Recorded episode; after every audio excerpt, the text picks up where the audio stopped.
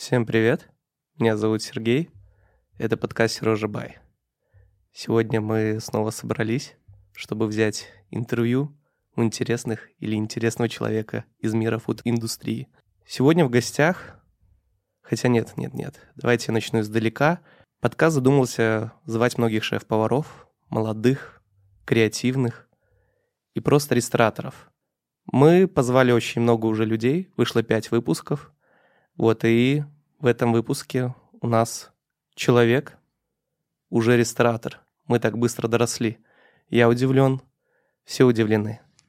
Когда я дал опрос в Инстаграме по поводу кого позвать из фуд-индустрии, мне многие люди ответили фамилию этого человека и много восклицательных знаков. Я думал, почему все так его просят? Но сегодня мы поговорим, почему его все так просят. Зачем его все зовут на подкаст. Сегодня у нас, как многие писали когда-то в Инстаграме, отец, который раздает стиль городу Минску, человек, который показывает, как нужно делать. Я просто назову, что это Андрей Карпович, это ресторатор, бренд-шеф, шеф-повар. Я думаю, что он сам расскажет, кто он сейчас сам. Я могу назвать, наверное, три его проекта. Кому-то они будут знакомы, кому-то нет. Это нормально. Первое – это культура. Второе – умами на Комсомольской. И третье – новое заведение на Октябрьской – Flow. Привет, Андрей. Да, всем привет. Воу. Самое интересное, что у Андрея в интернете вы не найдете интервью. Вы не найдете его каких-то высказываний, вы не найдете его какого-то мнения. И это очень интересно. И кто не знает, кто такой Андрей Карпович. Андрей, ответь, кто ты такой? Я знаешь, как этот Брюс Уэйн. Делаю добро, но никто не знает. Э, ну, на самом деле, не первое интервью. Был, э, по-моему, два. Одно на Relax Buy, но там больше так, э, комментарии будущего. А второе, ребята приходили снимать умами. Там больше интервью про умами. А про меня, ну да, наверное, скорее всего, не было ничего. Потому вот. что про тебя информацию никакую не нашел. Расскажи вообще, давай начнем, наверное, с самого-самого такого прошлого. Как ты вообще стал поваром? Как О. ты вообще попал сюда? Э, ну, это не случайно, первое. Хотя это стечение обстоятельств. После школы 9 э, классов я закончил, да, нужно было понимать, идти куда-то учиться или продолжать дальше. Я решил продолжать дальше, закончить 11 классов и поступать в универ. Занимался спортом, и все цели были нацелены на то, чтобы просто продолжать заниматься спортом и, может быть, там преподавать как тренер. Но что-то пошло не так. Вот, после девятого класса я поступил в десятый, естественно, дальше учиться, и у нас было УПК. И был выбор там э, медсестра, столер какой-то, да, и повар. Я говорю, о, в целом я люблю готовить. Готовлю там 6 лет, наверное, 7 всегда там помогал, что-то делал. Мне было интересно. Ну, не всегда получалось, точнее, почти никогда не получалось, но в целом было вкусно. И как бы это, наверное, первая такая ступень становления в творчестве э, кухни, да. Э, и после школы уже был выбор идти учиться на тренера или пойти дальше. Я выбрал э, колледж кулинарии. Минский. 200, да, 221, короче, Хабза это. Вот, отучился там я два года, и это не лучший опыт, но это лучший опыт попасть куда-то. То есть э, сейчас просто можно прийти куда-нибудь, попроситься на стажировку или попроситься работать. Тебя могут взять, если видят тебе потенциал. А раньше ты не мог просто прийти и сказать, я хочу вас работать. Это нужно было, ну, доказать или показать какую-то корочку, что вот я повар. Без этого никак не работало. И тут вот эти появлялись возможности, типа как практики. И потихоньку-потихоньку вот так вот все движилось к тому, чтобы я стал шефом. А расскажи, какие у тебя были первые практики в твоем колледже? О, Где ты был? Это С столовая. Ты начин... Ну, если Столов... мы говорим про школу, да, то там тоже была практика. То есть ты приходил, учился, э, и потом шел на какую-то практику до 12 часов дня. Мы ходили возле Минска, э, вокзала Минского есть такой Восточный экспресс, кафе, ресторан тогда назывался. И вот это, наверное, первое место, куда вот нас отправили там с ребятами. Мы готовили пирожки там. Вот. Ну, была стрёмная херня, на самом деле, вот. Но было интересно, на самом деле. Потом уже в колледже это были столовые какие-то. Потом мы пришли к тому, что нас начали отправлять всякие кафе там. И я работал долгое время в оперном театре. А, как ни странно, держали его хачи. Вот. И готовили мы для персонала оперного театра, для балеринов, там, кто выступал, оперных певцов. И еще для буфета. Там был буфет, короче, когда вот эти перемены, и приносили да. бутерброды. Вот мы эти бутерброды типа делали, там делали разные вещи. И там была женщина, Максимовна. Она была, в общем, с России, Сочи, но у нее была грузинская кровь. И она учила меня готовить там хачапури, харчо, супы. О, топ. Да, и я от нее научился многому. Она говорит, я в тебя вижу, что-то будешь ты крутым шефом. Я такой, ну да, ну да. И потихоньку так вот начал э, учить свои базы. То есть база в этом плане все. Нельзя там прочитать в книжке, пока ты это сам не попробуешь уже э, взять в руки. То есть э, даже какие-то вещи, вот э, если ты делаешь, не знаешь, ты вроде бы прочитал, вроде бы посмотрел, узнал, ты начинаешь это делать, вроде бы все ок, а потом ты пытаешь ту среду, где это есть, и понимаешь, что, блин, а ты очень сильно отличается от того, что ты делаешь. И поработав там, потом на меня отправили в кальянную «Банана кафе». Я долго там работал, целый год без выходных, у меня был график 6-1. Ночью, ночью, да, я там все праздники, я только там. И многому чему я научился тому, как не стоит работать, это именно там.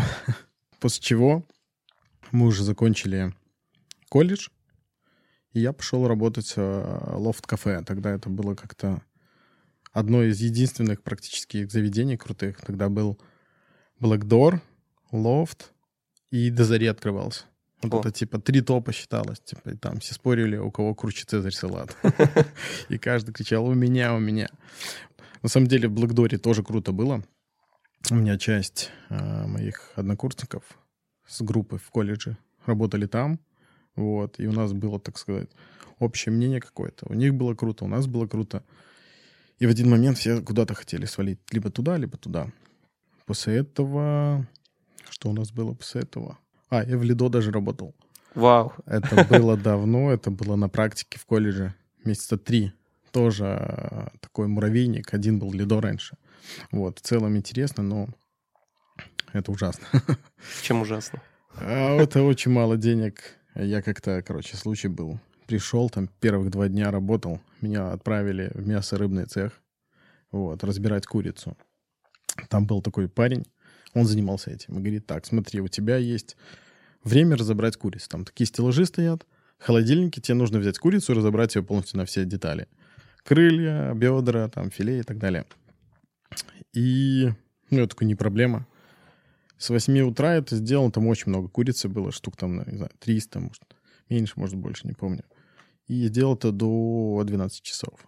Пришел этот чувак, говорит, а где курица? Я говорю, я ее все разобрал. Он говорит, так, есть вопрос. Я это обычно делаю до четырех. И пришел его начальник, говорит, так, смотри, Валера, малой пришел, разобрал это все до 12, а ты обычно делаешь до четырех. Давай пересмотрим твой график. Короче, мне валили, что я что-то тут вор заработаю. Отправили на рыбу. А на рыбы никто не хотел, там был Леша Рыбник, его называли такого чувака. Он один работал на все лидо, потому что нужно было чистить карпов, еще такую всякую грязную работу. Вот. Я ему помогал. А потом работал наверху. Наверху там разные кухни. Типа сверху кухня, ты просто готовые продукты жаришь. Снизу ты подготавливаешь все полуфабрикаты.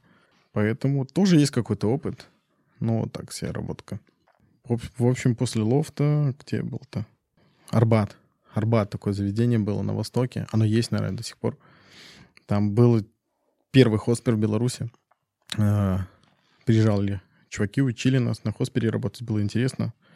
Вот. После чего я стал еще там пивоваром. Варил пиво. Wow. Полгода где-то варил пиво. Приезжали австрийцы, там очень крутое оборудование стояло. Варили очень из хорошего солода. Их мели пиво. Я, короче, отвечал там за все пиво. Потом что-то мне уже надоело там работать. ушел я работать в такое место с морепродуктами Сенжак. Работал я три месяца, пошел работать в Бельведер Кинецу. Поработал я там, наверное, почти два года. После этого мы пошли работать, когда Бельведер закрылся в Ласкало с ребятами. И что-то я не дождался открытия и свалил работать. Мне предложили работу шефом. Дельбар, первое место мое. Сразу шефом? Да, мне было где-то, наверное, 25. И у меня было очень много амбиций тогда, как надо делать. Потому что, видя то, что происходит на рынке белорусском, да, что готовят, я знал, что мне есть что-то, наверное, предложить, то, что сейчас нету. А что тебе не нравилось? Вот э, то, что готовят? То, что все было однообразно и невкусно. Да, Или это что? везде было все одно, все одно и то же. Ты вот, если приходишь куда-то, в чем прикол раньше кухни, да, ты мог куда-либо уходить, тебя просто спрашивали, ты умеешь готовить стейк, ты умеешь готовить цезарь салат, ты умеешь делать ризотто, да, все. Карта на стене, и тебе, ну, типа, не надо обучаться какое-то длительное время, ты уже умеешь э, все это делать вещи. Нарезка, сырная, мясная там и овощная, типа. Это классика общепита была. И хотелось что-то нового. В Белидере что-то было такое другое, да, но мне, ну, хотелось иное готовить. Тогда набирал тренд русская кухня была. Не помню, какой-то год, 16 наверное. Тогда Мухин кипел во все. Ребята открывали э, русские проекты разные с русской кухней. Тут мне захотелось готовить такую, типа, смесь, ну, условно говоря, славянскую кухню. И вот Дельбар, наверное, первое место, где уже я готовил такую вначале классику, ризотто там, пасты, тартары, а уже в доме, через год он открылся, даже меньше, уже была такая славянская кухня. Больше такие с э, всякими модерн штуками, блин, непонятными, казалось бы, на то время, но было интересно и для гостей, и для нас в первую очередь.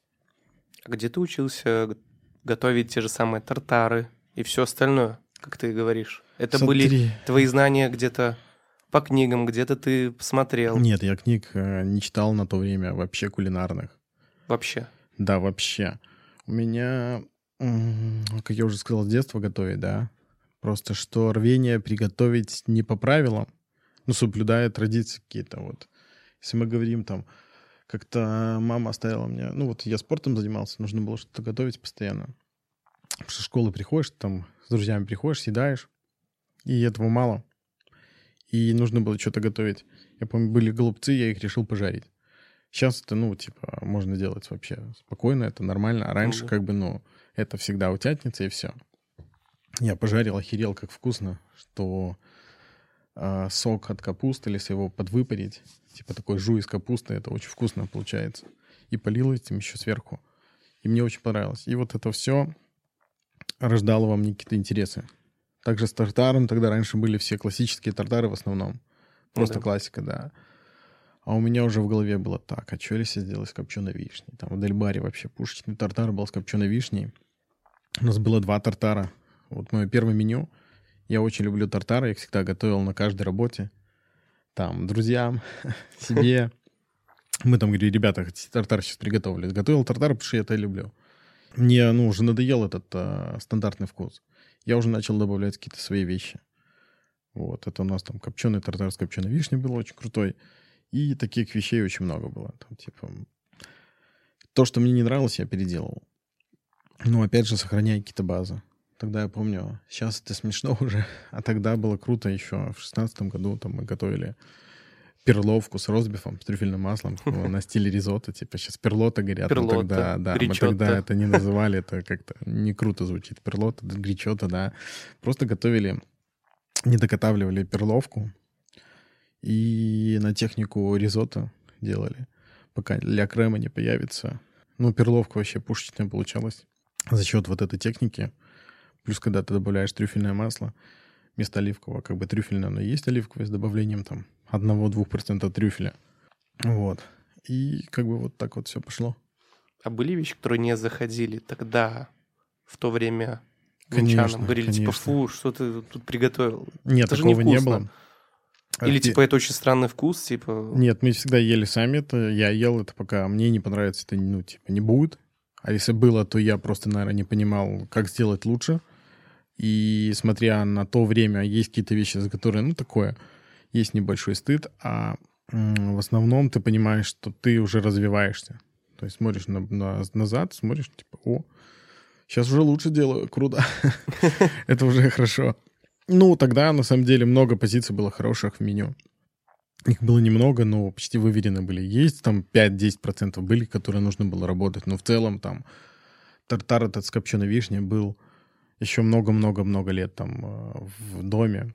И как бы он остался крутым. То есть я его переделывал раза 3-4.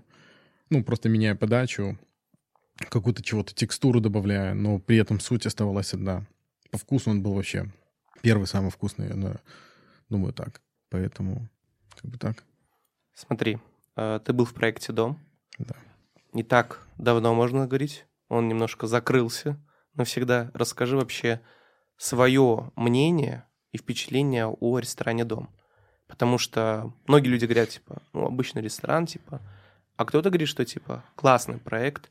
Действительно, если бы он бы дальше и был, возможно, скажем так, это было одно из самых крутых мест Минске до сих пор.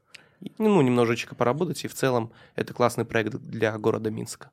Ну, слушай, ему вот он был в свое время хорошим проектом. То есть мы открылись, это было что-то новое. Опять же, это меняло традиции. Мы сделали понятную там э, кухню, но с какими-то фишками своими. То есть строганину на льду мы подавали, то есть там, там в некоторых ресторанах тоже подавали там экспедиции, да, но у нас свой стиль был. Э, Делали твисты на всякие интересные блюда, да. Замораживали, размораживали, там текстуры разные делали. То есть прикольные техники нарабатывали. То есть в доме было в свое время очень такой, знаешь, высокий рост. Постоянно что-то новое, новое, новое, новое, новое. То есть у меня было стремление, у ребят, с которыми я работал, стремление было. То есть у нас крутая команда была. И как бы были какие-то вопросы у нас между залами, знаешь, там зал, кухня, Ну да, куда да. мы идем, просто не было такой конечной концепции. То есть тогда не хватало именно а, управляющего какого-то, который вот мы, ребята, делаем вот этот проект, и все топим. То есть каждый топил за свой стиль. Вот. И не до конца понимали, кто что делает. Вот. Каждый искал свои амбиции. Вот. Поэтому это все пришло к тому, что пришло. Вот. Поэтому дом крутой проект был. И ну, ему нужно было закрыться, чтобы появилось что-то новое. Одесса, мама. Я считаю, это Да, лучший да, проект, да. который мог бы там появиться на самом деле. Ну, на самом деле, там локация крутая, но два этажа это сложно. Ну, они такие очень сложные два этажа. Там производственных помещений как бы много, но там все в основном это коридоры. То есть там два этажа параллельно идет им кухня, да, наверху. Она как бы хорошего размера, но там еще там помимо кухни склады, а и они небольшие, потому что там очень много просто коридоров. Это же раньше жилой дом, Спачина его Ну переработала. да, да. Да, там изначально вообще говорили, KFC будет, когда мы заходили из дома. Блин, ресторан да, KFC. да. Ресторан Ресторан KFC, да, ну там все переиграли. Вот, а в свое время, блин, это был, знаешь, такой самый серьезный первый проект мой, как шефом, не знаю, 26 лет, там, не знаю, посадок 250, наверное, было в общем. В доме были посадки, летка, двор еще открыли, террасу большую, не знаю, насколько там, на 60 посадок, и Дельбар тогда еще работал. И вот это все кормила одна кухня с дома. Вот, у нас, я помню, в один момент было три разных меню.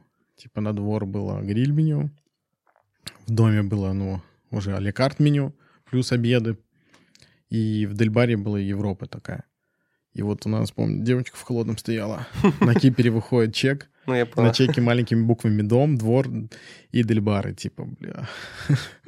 Ну, а что Как тебе дал определить? вообще проект «Дом»? О, И в блин. качестве твоих Опыт. каких... Опыт? Знаешь, мне там было свободно, я делал, что хотел по кухне. Мне не приходили, не говорили там странно. Я помню, мы там... э, Нужно было запускать обеды. Я говорю, блин, обеды у всех ассоциируются так плохо очень, да. Надо сделать э, рестайлинг обеда, ну, обедом. Нельзя кормить... Давайте назовем их бранчи. Да, без разницы чем, да, но обеды были типа сразу это плохо, никто не хотел готовить. Я говорю, так слушайте, давайте обеды готовить интересно. Так же, как основное меню. И все, мы подошли к обедам с интересом большим. И начали готовить там, у нас было блюдо с кумбрией с овощами сезонными и клюквенным типа джемом таким. Сейчас это норма, раньше вот... Да, э, это... Раньше это было не норма, и люди приходили такие, клюква, типа джем и скумбрия, вы серьезно? Типа, ну ладно, давайте попробуем. И людям начало нравиться. У нас там малиновый джем там с треской был, типа. Сок у него был облепиховый, типа соус такой прикольный, да. Такие сочетания интересные были. У нас язык был в пепле с черничным э, соусом на основе хрена и черники. Это оу. до, до сих пор это очень вкусно. Копченый крем из белой фасоли. И для гостя это было что-то новое, интересное. Когда были там Цезари. У нас там Ну Цезарь- да, да. да, и вот обеды мы прокачали так, что уже гости приходили, там говорили, блин, я домой прихожу, там жене говорю, есть у нас варенье, хочу рыбу давать. Я такой, не, ну варенье немножко другое, потому что все-таки джем, он там практически вот тот, который мы делали, без тепловой обработки. То есть он закипал, мы его сразу же протирали. Смотри, после дома, что ты делал? Чем ты занимался? О, Или ты дома- снова шефом пошел покорять новое заведение? Не, после дома у меня был прям а, профессиональный стресс. Слишком а, большая давка, ну, слишком много посадочных мест, слишком большая ответственность, гастрофеста, еще что-то. Что в один момент я понял, что все, мой путь там закончен. То я максимум, ну, что мог, то, ну, там и сделал. Пора двигаться дальше. На то время у нас уже Дельбар не работал практически. Использовали его под банкеты, а, разные мероприятия, и на выходных работал. Я... Оно очень было темное, у нас там дизайнер был. А, Превратил из этого что-то непонятное. А я говорю, давайте его переделаем. И мы его, короче, решили переделать. И родилась идея у маме. После этого я пошел работать в умаме. Полностью переделав там все. В первую очередь, что мы сделали, его полностью перекрасили в белый цвет с э, темно-синего, зеленого такого. Когда мы разговаривали там с учредителем, я говорю, там помещение может быть светлым. Все говорили, да ну, там темно, там шторы висели большие. Я говорю, так там шторы висят. Там есть сколько? Шесть окон или пять. Вполне себе хватает цвета. Мы перекрасили, убрали шторы. Белый цвет все сделал самим. Ну, то есть стало светлое, крутое помещение. Ну и все, и там родилось на его бистро у маме. Расскажи, как оно зарождалось. Расскажи, как вот идея пришла сделать умами? Смотри, В том виде, мы в котором оно сейчас. сейчас все просто. Мы делаем проекты, которые, которых нет. Либо, ну, суши были уже тогда. Были самостоятельные хорошие проекты по роллам там, по сушам, да, но не было чего такого бесстрашного, быстрого, чтобы это можно было любому человеку понять. Там и интерьер простой, специально для того, чтобы люди, кто, ну, любой человек пришел, себя чувствовал хорошо. Это не ресторан. То есть идея была такая, чтобы это было что-то новое, интересное, современное. Ну и нам удалось. Люди приходили у нас, меню открывали, такие читают. Поки, севичи, сашими, бао. Типа, чувак сидит, о, овощи, я только овощи знаю из этого всего, типа, можно мне овощи? То есть для людей это было, для нас это был такой вызов, потому что мы знали, что придут люди и, ну, типа, не поймут, что это и куда это.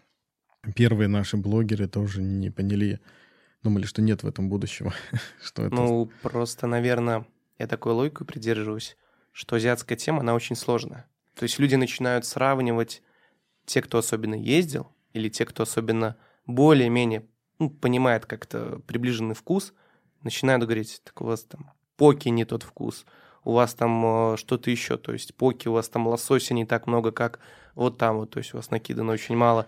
То есть, Есть. такие вещи, да, там роллы у вас там, что-то там, ингредиент. Нет, роллы не такие должны быть, они должны быть попроще, не такие сложные по, вку, по вкусам. То есть на самом деле вот в этом штука как бы есть такая. Есть, есть. Люди приходили, говорили. Самое смешное было, помню. Девушка пришла, говорит, я была в Германии, такого с рамен не такое. Мы такие, ну, понятно. Рамен японское блюдо. Странно, что он там в Германии не такой. Вот. Ну, мы придерживаемся всем традициями. То есть, если рамен, это в первую очередь лапша. Не наличие яйца там, разрезанного пополам, или скрученного рулета, как на картинках э, в всяких э, фильмах и играх, да. Рамен — это лапша. В первую очередь, она так переводится лапша. Потом это уже бульон. Но то и другое очень важны. А все, что остальное, это топпинги. Там может быть нори, может не быть нори. Но всегда должна быть лапша и бульон. Тогда это будет рамен. И мы эти знаем традиции, мы знаем эти правила и не нарушаем их. Если мы нарушаем, мы уже не будем называть, что это рамен, понимаешь? И общением с гостем мы им начали объяснять, что это такое. И, ну, им очень понравилось. У нас там первых три недели очередь стояла, капец. Мы там работали, у нас маленький штат был. И как-то мы открывались там раз пяти. Я иду такой, смотрю, там три человека стоит. Я такой думаю, что не стоят? Прохожу там через пять минут, там 10 человек стоит. Я такой, что Максим у нас был там как сервис-менеджер. Ну, Максим, а что там люди стоят, ждут открытия? Я так еще с час. Он говорит, так это начало. Я такой, капец. Достаем все заготовки. Было сложно очень. У нас там седали все под ноль. Ну, мне просто на самом деле у маме нравится. Это, наверное, такая необычная штука. Это его, скажем так, входная группа плюс расположение залов.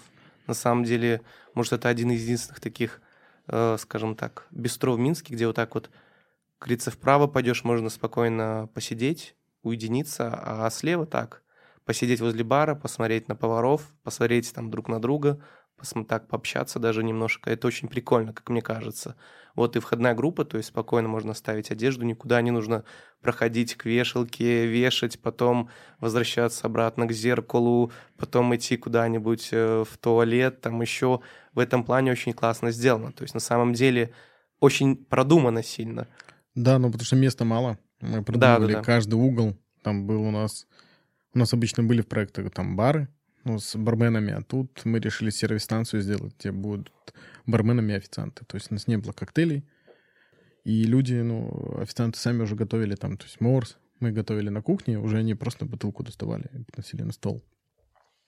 И кухня открытая, открытая тогда тоже было там что-то из новых. Это сейчас там, типа, это уже как-то не удивить, а тогда это ну, уже да. было что-то интересное. Плюс, э, ну, всегда суши показывали, на зал ставили сушистов, да, но в основном они так э, далеко стояли, либо их там не подпускали к ним, а у нас можно было спокойно сесть и общаться. То есть гости садились, общались, вполне себе было интересно. И получается у нас такой зал, да, там где спокойнее, где ты с девушкой пришел на свидание, да, да. а там в любой будний день в обед пришел, сел, там с ребятами пообщался на кухне, все тебе рассказали. Да. Вот. Ну, а такая вечером, концепция. А да. вечером бывает людей очень много. Да, да. Не, да. но мне, допустим, еще боль, я вот вспомнил, это аквариумы. Вообще, это вот да, топ, это на самом деле, тоже очень классная такая штука, потому что они так расположены, так вот ты смотришь на них, вот и тебе хочется попробовать вот. Да, это тоже наши гости, мы их туда заселяли. Я помню, в хорошие времена даже жил у нас там э, три краба живых, то есть, ну, всего там четыре их было. И, ну, под заказ мы заказывали, и, ну, гость говорит, закажите мне свежего краба. Мы такие, не вопрос. Все, он там неделю его ждет. Тусуется с местными аквариумами, устрицами. Было круто. Да, по статистике, кстати, в Беларуси морепродукты на первом месте. Ну, Пользуются людей да. спросом. Поэтому... Ну, у нас много местных позиций было в меню, ну, как-то все так... У вас рыбные бистро, мы такие, ну, нет. у нас много чего, хотя у нас там очень популярный тартар с трюфелем. Просто там люди приходили, тогда опять же было все стандартное. Приходили такие, а что это такое, типа, это мимоза, типа? Нет, это тартар с муссом, с трюфелем. Окей, ну, давайте попробуем. Ну и все, и потихоньку начали прививать э, гостей к новым вкусам, интересным вкусам, нестандартным. И это первая наша миссия всегда делать что-то новое, чтобы гость, ну, развивался у нас потому что до маме не было ничего такого. Это сейчас есть какой-то ориентир у других людей, понимаешь? Когда мы открывались в Минске, ну что, какой ориентир? Там не было ничего. Был там неплохой Ронин, да, но это такая традиционная японская кухня ближе. А у нас, ну, принципиально Ну да, Ронин, блюда. ну Ронин пропагандирует такую, как да, мы вчера, но... кстати, на улице я же говорили, что они вот стабильно делают то, что вот, ну, не было, что они там да, мы делаем это... сегодня стандартную, а завтра, знаете, получаете и вам всегда говорили, типа, вот, ребята, вот есть там Ронин, хотите японскую, там, более классическую Там шеф, кухню, шеф да. японец, да, пожалуйста. Да, идите туда, это хорошее место. Типа, мы здесь про современные стили, новую кухню, это новый стиль. Новая Япония, типа, наша Азия, мы там не были в Азии, но вот мы так видим. Азию не, ну, на самом деле несложно готовить там. Есть соуса, да, которые можно, они уже яркие. Их нужно просто сделать под свой вкус и чтобы они, ну, типа, отличались от тех, что там продаются в банке, чтобы они стали фирменными. И как бы мы готовили свою историю. Ну, сейчас как-то смотришь, все, ну, типа, переигрались. Даже тот же Ронин там готовит те же севичи в новом стиле, знаешь. Да, Хотя да, да, они уже и сашими, да, да, да. Но хотелось бы, чтобы оставались такие традиционные места, потому что все-таки это круто. Ну, быть и современному, и уже, так сказать, традиционному. Все Нужно удивлять людей. Нужно удивлять людей. Без этого никак. Да, поэтому Это очень вот тяжело удержать. мы человека. развиваем, даем людям какую-то почву на размышление. Вот есть какой-то стандарт. Вот смотрите, мы сделали так. Ну вот люди вдохновляются, делают. Это круто. Да, на самом деле вспомнил случай. Вчера уже рассказывал. О том, что качество подтверждается только истинными ценителями его. Я помню, зашел э, вечером в пятницу, захожу, поворачиваю налево, ну, сажусь без какой-то задней мысли, поворачиваюсь, а все столики китайцы сидят. Ну, то есть э, ази- азиатской внешности люди. И они заказывают очень много еды, прям очень много. Я думаю, ну, блин, может, там все съели. Я говорю, ну вот, он показатель. Если им все съели, типа сказали, все круто, вот. Есть Это такое, показатель качества, мне кажется. Если вот они оценили, то кто? Да, да, да. Так и много ребят говорили, что, блин, у вас э, там рамен круче, чем я ел в Японии. Говорю, ну, наверное, вы ели там не в лучших местах, но все равно это кайф, нам интересно, ну, что такие есть отзывы. А как-то, да, это началось, там ребята пришли, японцы поели, такие им очень понравилось. У них есть свои чаты там, у китайцев, Да, японцев. да. Они и пишут друг другу, скидывают. повалом. Они фоткают, я помню, они сразу все достали Да, да, да. айфоны последние, фоткали там где-то. Я даже видел, э, теперь очень популярно, они через свои сети ведут прямые трансляции. Да, есть они они вот сидят, так вот едят, да, да, сидят вот так вот, сидят с телефоном, едят и ведут прямую трансляцию. И еще вот так вот показывают на зал, на себя. То есть там официанты подходят, они на них показывают. То есть это очень классно. Это да. очень Да, они классное продвижение. ребята. Можно SMM не нанимать. Не, они, ну, очень много нагнали своих ребят, им понравилось.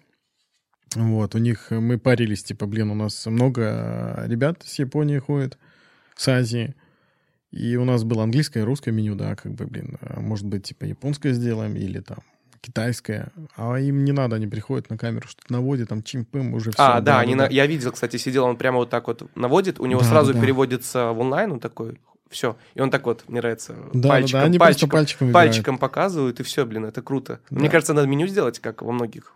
И в Европе у нас только, где просто тебе дают меню, ты ставишь крестики, у тебя официант забирает, и тебе потом приносит это все. Да, это круто, но немножко не экологично и ну, Да, бумага тратится. Типа, круто, Ну. когда у тебя есть свой принтер, да, ты можешь там печатать и раздавать. Но не всегда так получается. Там есть видная карта, знаешь, там. Ну да, да. И тут как бы там крестика, там сказать такое, типа надо одна концепция, чтобы была. Обычно там в таких супер мини-бистро делаю, знаешь, где там в целом 8 блюд, 10 и все, и с напитками прям там.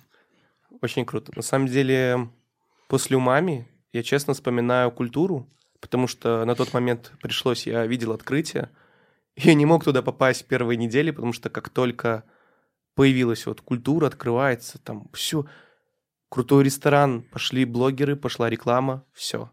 Я подумал, ну, это место снесут. Я попал, наверное, на какую, наверное, на третью неделю, будний день, потому что брони были там на выходные, все забиты, все. Я хотел посмотреть, что за культура.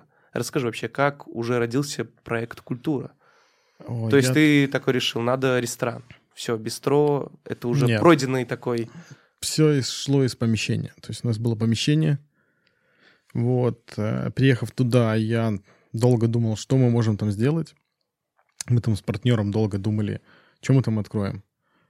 Это было бистро, это было что-то такое, типа, футуристичное, что-то другое. И не было до конца какой-то идеи. Просто у меня на тот момент я не собирался там что-то новое открывать, потому что еще не было сформирована какая-то идея, какой-то продукт. И тут, знаешь, есть помещение, есть какие-то сроки, и нужно что-то сделать. Ну, мне-то в любом случае интересно. И хотелось сделать э, что-то другое, да, не в стиле там у маме. И как бы мы вначале думали, что это у нас будет культура бистро. У нас даже там э, называется наш культура бистро ООО. Но в какой-то момент, когда мы начали делать дизайн, посуду выбирать, когда это начал, э, мы начали делать это все, мы ну, начинали понимать, что все-таки уже ресторан, нифига это не бистро. И все, вот так вот родилась культура, какая она есть. На самом деле очень быстро. Это- И опять же на то время не было интересной Италии, понимаешь, такой.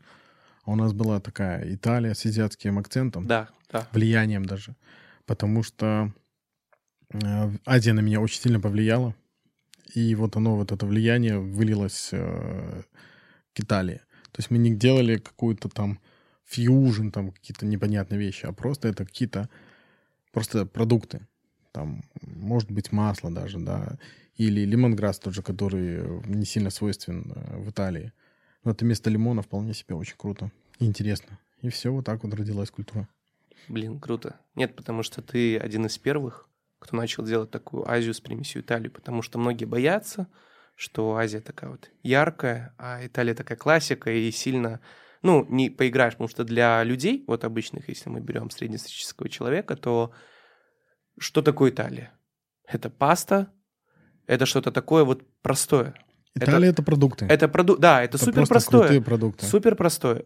И люди такие, ну, тяжело. Ты тут замахиваешься, я помню, пришел и вижу, то есть вот Азию с примесью Италии. Я думаю, стоп, стоп, стоп, там, что это такое, что это такое? Ну вот из интересного, да, мы там, я думаю, так, пасты, да, интересно, круто, но да. у нас там на самом деле вот немного места было. И у нас плита всего лишь 4 комфорки. Для пасты, ну, маловато. Мы поставили вок. И в воке готовили пасту итальянскую. И это вот это именно вот Италия с азиатским влиянием, понимаешь? То есть э, мы готовили э, классическую пасту на биске, но в воке. И получалась креветкой просто космическая. Добавляя туда там лимонграсса чуть-чуть, и это уже просто не паста с биском, с креветками, которая всегда была там э, стандартная, средиземноморская, условно говоря, да, а это было что-то вот новенькое. И вот это вот влияние, вот оно решало. Это не просто такой необдуманный твист, а, смешивание типа кухонь, да, а именно вот продуманное все до конца. И чтобы это работало вместе, соединялось, не просто налить кунжутного масла, да, оно должно а смешаться, типа, прийти в культуру эту, вот. Поэтому эта культура у нас была, то есть мы смешивали, ну вот, э, не кухни, а культуры больше. То есть традиции, технологии, заменяя какие-то вещи на продукта, из продуктов, то есть тем же лимонграссом, да, можно там спокойно будет лимон поменять на лимонграсс или наоборот.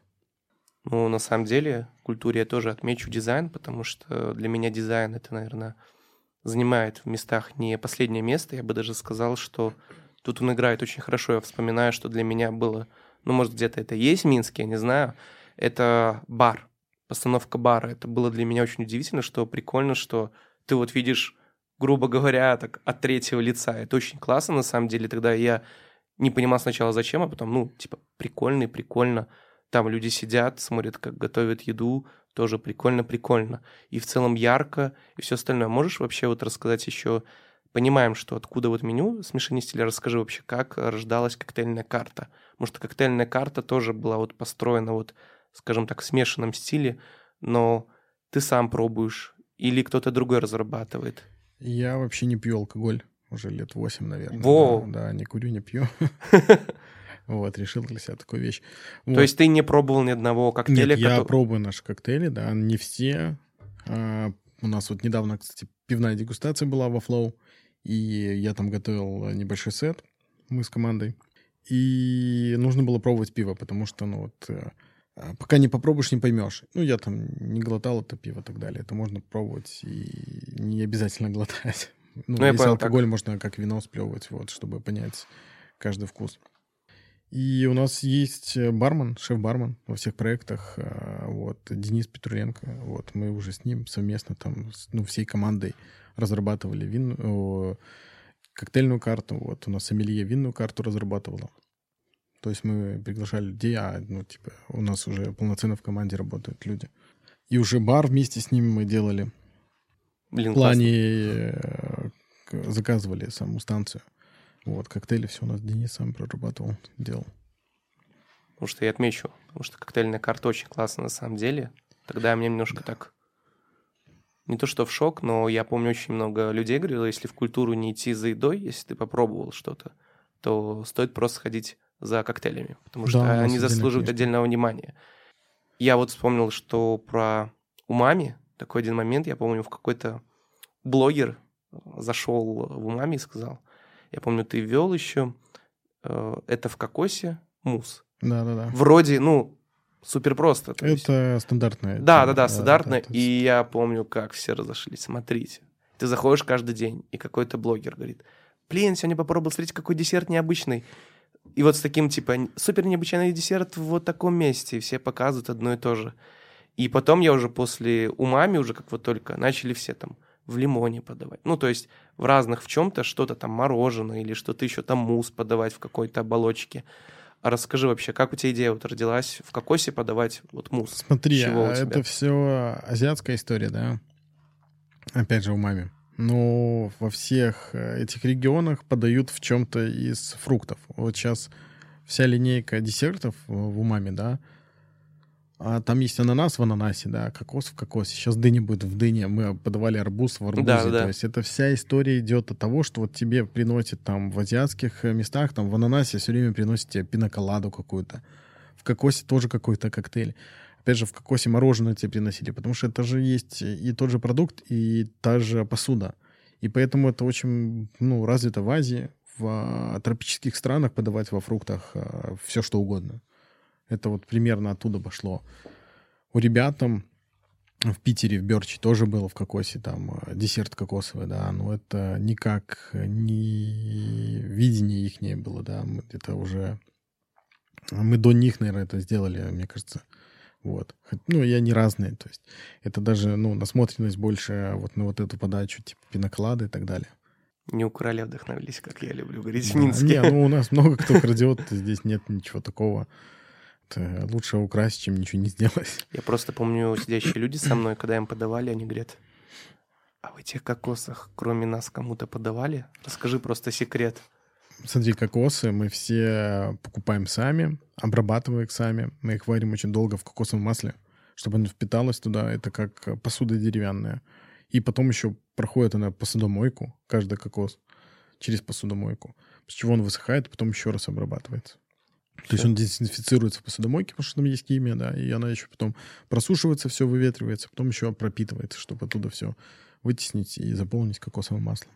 Надеюсь, люди... Но опять услышат. же у нас есть э, тайминг, то есть не больше месяца кокос должен быть в обороте. То есть 2-3 стирки условно. И, он... и все выкидывается. Конечно, обязательно. Ну, это же все-таки износ. И ну, не, уже не так. Все, не беспокойтесь, люди. Да. Все, все чисто, все супер. Ну, просто Допустим, ананас мы не подаем в живом ананасе, да, это слишком дорого. Вот. И мы уже там нашли керамиста, очень крутой чувак. Он делал нам из керамики белорус, лепил нам а, вот этот ананас. Там все вручную вылеплено, покрашено, каждый ананасик. Вот, тоже для нас был такой, типа, опыт, опять же, во фруктах. Вот.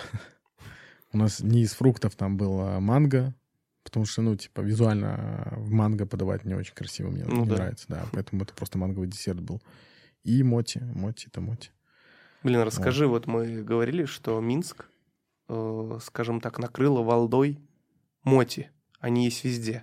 Я помню, ну, да. был бакский чизкейк, все, каждый, вот он, вот-вот-вот. Теперь моти. Я просто так смотрю, они есть везде. Это блогеры, понимаешь? Вот моти в маме, не знаю, уже года два-три. И никто там не орал там, ой, моти, моти. Ну, люди знали, кто приходил первый раз пробовал, офигевали, это очень вкусно. Вот. А потом просто как-то это дошло, наверное, в общую массу до блогеров. Плюс э, много же китаек открылось, всяких таких мест. Где, Но именно принципе... китайцы, они как бы не пропагандировали сильно моти. В чем прикол? Наши такие говорят, смотрите, моти, супер необычный ну, десерт с Азии, типа, попробуйте. Понимаешь... И все так, и все начали, их делать начали люди. Их начали вводить меню, там даже где их особо и нету. То есть Потому что не... хайп, понимаешь? Оно вот блогеры начали, там, китайцы делать, потому что, ну, это требует рынок уже, да? И везде много где моти появился. То есть, э, когда это интересно блогерам, это интересно уже большинству людей, типа, кто подписан на них и так далее. Это уже идет волна. То есть некоторые готовят меню моти, у которых вообще кухня с этим не связана, да, но вот потому что это сейчас вот модно. Мы-то вот никогда не готовили то, что сейчас на хайпе, да. Вот у нас, типа, такая тема есть у многих ребят, там, приезжают рестораторы, типа, вау, круто, нам нравится у маме, давай, ну, типа, откройте нам такой же. Блин, ребята, это, ну, не так должно работать. То есть мы, когда открывали тот же у маме, там много хороших мест было. Мы, у нас не было задачи сделать еще одно хорошее такое же место, как есть, понимаешь? Есть там условно какой-то продукт, круто. Пусть люди туда ездят и едят его. Нужно сделать что-то другое, ну, свое. Вот это, ну, типа, самый главный такой фактор. Просто у нас любят там, если там Моти популярный, все, делаем моти. Да, де... чизкейк, Можно- завтра да, да. чизкейк, делаем чизкейк, послезавтра еще Если что-нибудь. там какое-то заведение популярное, вот все, мы делаем такое же, типа. Ну вот у нас такая есть природа, типа, советская, не знаю почему. Нет, чтобы круто, пусть будут, типа, ребята, круто делать, сделайте что-то другое. Там, Это где нет трудно. ничего, да. Трудно, но для этого и делается. это. Ну, я читал некоторых фуд-журналистов, они сделали прогноз на этот год, и там прогноз, что больше и больше азиатская кухня будет захватывать весь мир. То есть такой процесс, он будет постепенно, но в 2023 году э, во многих странах мира, и я вижу нас, именно какая-то азиатская такая штука, она захватывает все больше и больше. То есть, если не миксовать, просто какие-то отдельные там, даже если брать том ям, в том или ином виде просачиваются в какие-либо места. На самом деле считаю это прикольно, но с другой стороны, надо что-то новое, а у нас, как ты говоришь, что люди не придумывают, им проще что-то взять, уже готовое, с идеей, с каким-то продвижением, и просто засунуть в свое меню, и такие покупайте, ешьте. А что по вкусу? Ну, будет невкусно, невкусно, будет вкусно, вкусно. Вот как зайдет людям. Мгм. Я думаю, с одной стороны, это печально, с другой стороны, я очень люблю азиатскую кухню, но за ее больше вкус такой, который играет с тобой. Не, некоторые просто делают там супер острое. Вот, азиатская кухня супер острая, ешьте. Кто-то там, не знаю, делает какие-то сочетания супер странные, там, говорит, вот, это же азиатская кухня, супер странная, вы хотели, получайте. Вот, ну, тоже считаю плохо. Это такая вот тон- тонкая очень грань, с которой в Минске очень мало кто играет. А те, кто играет, иногда и проигрывают. Ну, Вот. потому что надо уметь. То есть не просто взять, э, смешать э, соуса азиатские, да, ну, обязательно нужно, чтобы у тебя в меню были все позиции хотя бы, ну, там, Япония, Азия, то есть нельзя купить белорусский соевый соус. Если ты уже делаешь азиатскую кухню, нужно покупать азиатские продукты, использовать азиатскую технику обязательно. И уже там, как по сути, есть тоже классика, да, там нельзя постоянно готовить там одну и ту же пасту. На этой же пасте может вырасти, ну, любая другая паста, ну, на базе. И также в азиатской кухне на этой же базе азиатского рамена можно приготовить разные супы. Не обязательно только рамены, понимаешь? Взять в- от них уже то, что тебе нравится, и придумать свое. Но при этом всем ты взял, знаешь, этот ядро той кухни, которую заложили ребята. Вот. Опять же, есть какие-то традиции, есть э, каноны, и есть стиль. Япония такой стиль дизайна, понимаешь, стиль чистоты. Они везде педанты. Или если ты делаешь японскую кухню, ты должен понимать, что тебе должно быть чистенько. Ты не должен закидать все микрозеленью или еще каким-то лабудой, Горохом, которая горохом. бесполезна. Да, это бесполезная вещь, которая не несет ничего, только вред, да. И в Японии такого не используют. Каждая деталь, она должна иметь свою роль. То есть это как дизайн. То есть хороший дизайн, он должен работать. То есть там не должно быть э, лишних элементов, которые просто для того, что это вот дизайн. Там много ребят приходят, хотим дизайнерское что-нибудь, типа крутое такое. Им делают чисто красивый продукт, и тут мало дизайна. Это весь смысл сделать так, чтобы ты не понимал, ну, что здесь так сделано, что, ну, в целом это очень все хорошо выверено, удобное, правильное, и это к месту, вот. Вот это тоже про Японию, это что-то про Скандинавию, вот они любят чистоту вот эту. И вот эти все вещи нужно соблюдать, даже при блюде, помимо дизайна, понимаешь. У нас многие тип- типа приходят уже наемными. Их нанимают, говорят, у нас здесь заведение. Вот, готовим японскую кухню, все. А есть глубокая концепция, есть э, видение какое-то, стремление к чему-то, вот. Вот мы этим занимаемся. Хочешь сказать диалог, стиль Бу- Буковский. У него есть монолог такой. Следующий твой проект Flow. Я помню, он вышел, и уже было поменьше хайпа, все такие. Ну все, Карпович уже Минск дал стиля. Умами взорвал, культура взорвала, и выходит Flow. Открытая кухня, но уже по центру и в таком стеклянном, грубо говоря, кубе. Вокруг посадочные места, все разделено такими, не знаю, как это сказать, не шторы, правильно, такими аккуратными Подвесками. Ка- подвесками, да. То есть выходит такое заведение. Расскажи, что такое флоу? Это такой уже стиль-стиль, это уже прям э, что-то такое новое, что-то такое Это вот тоже уже- новое. Смотри, Флоу родился в продолжении умами. Должен быть, быть вторым умами э, на этом месте. Нам показалось, что Ну, там не должен он быть, потому что, ну, хочется что-то новое уже. Потому что тот умами, который есть, он круто там, гармонично смотрится на революционный. А уже Flow — это более чистый продукт. Если мы говорим про умами, это такая европейская бистро больше, чем японская, понимаешь? А Flow — это более японский ресторан, азиатский. То есть там больше традиций. То есть мы там хлеб выпекаем для Кацу Сандаса, да, там шокопан. Танджонги делаем. То есть очень много технологий, которые мы внедряем в этот проект. Это такой... А когда мы умами открывали, тогда чуть больше ну, было в Беларуси людей, да. Наша аудитория, большинство уехало, к сожалению. И мы их развивали, им очень нравилось. И вот э, большая часть, часть наших гостей уехала. Сейчас подрастает новое поколение э, аудитории нашей, да. Но у маме это еще более э, был сложный вызов, чем просто роллы, да, там что-то ну, интересное было. А флоу это еще выше уровень и более сложный.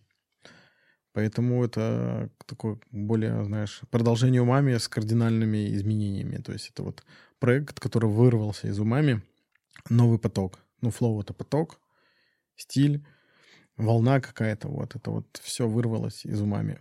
То есть это наше продолжение умами. То есть если был бы умами ресторан, то он вот такой. Умами такой. Просто я помню, ну, не сильно он так людей, знаешь, как сказать, все такие, ну, flow, flow новое, то есть вот это вот что-то новое. Уже люди, ну так, спокойно реагировали на открытие ресторана, то есть не было там о, культуру там. А время о... сейчас другое, понимаешь? Ну да, да, да. Раньше было по-другому, время было другое. Когда мы, вот, допустим, Умами открывали, то вот золотое время Минска, это лучшее время Минска, когда могло было быть. И уже там в 20-х годах все пошло, даже в 19-х, ну, не туда, куда нужно.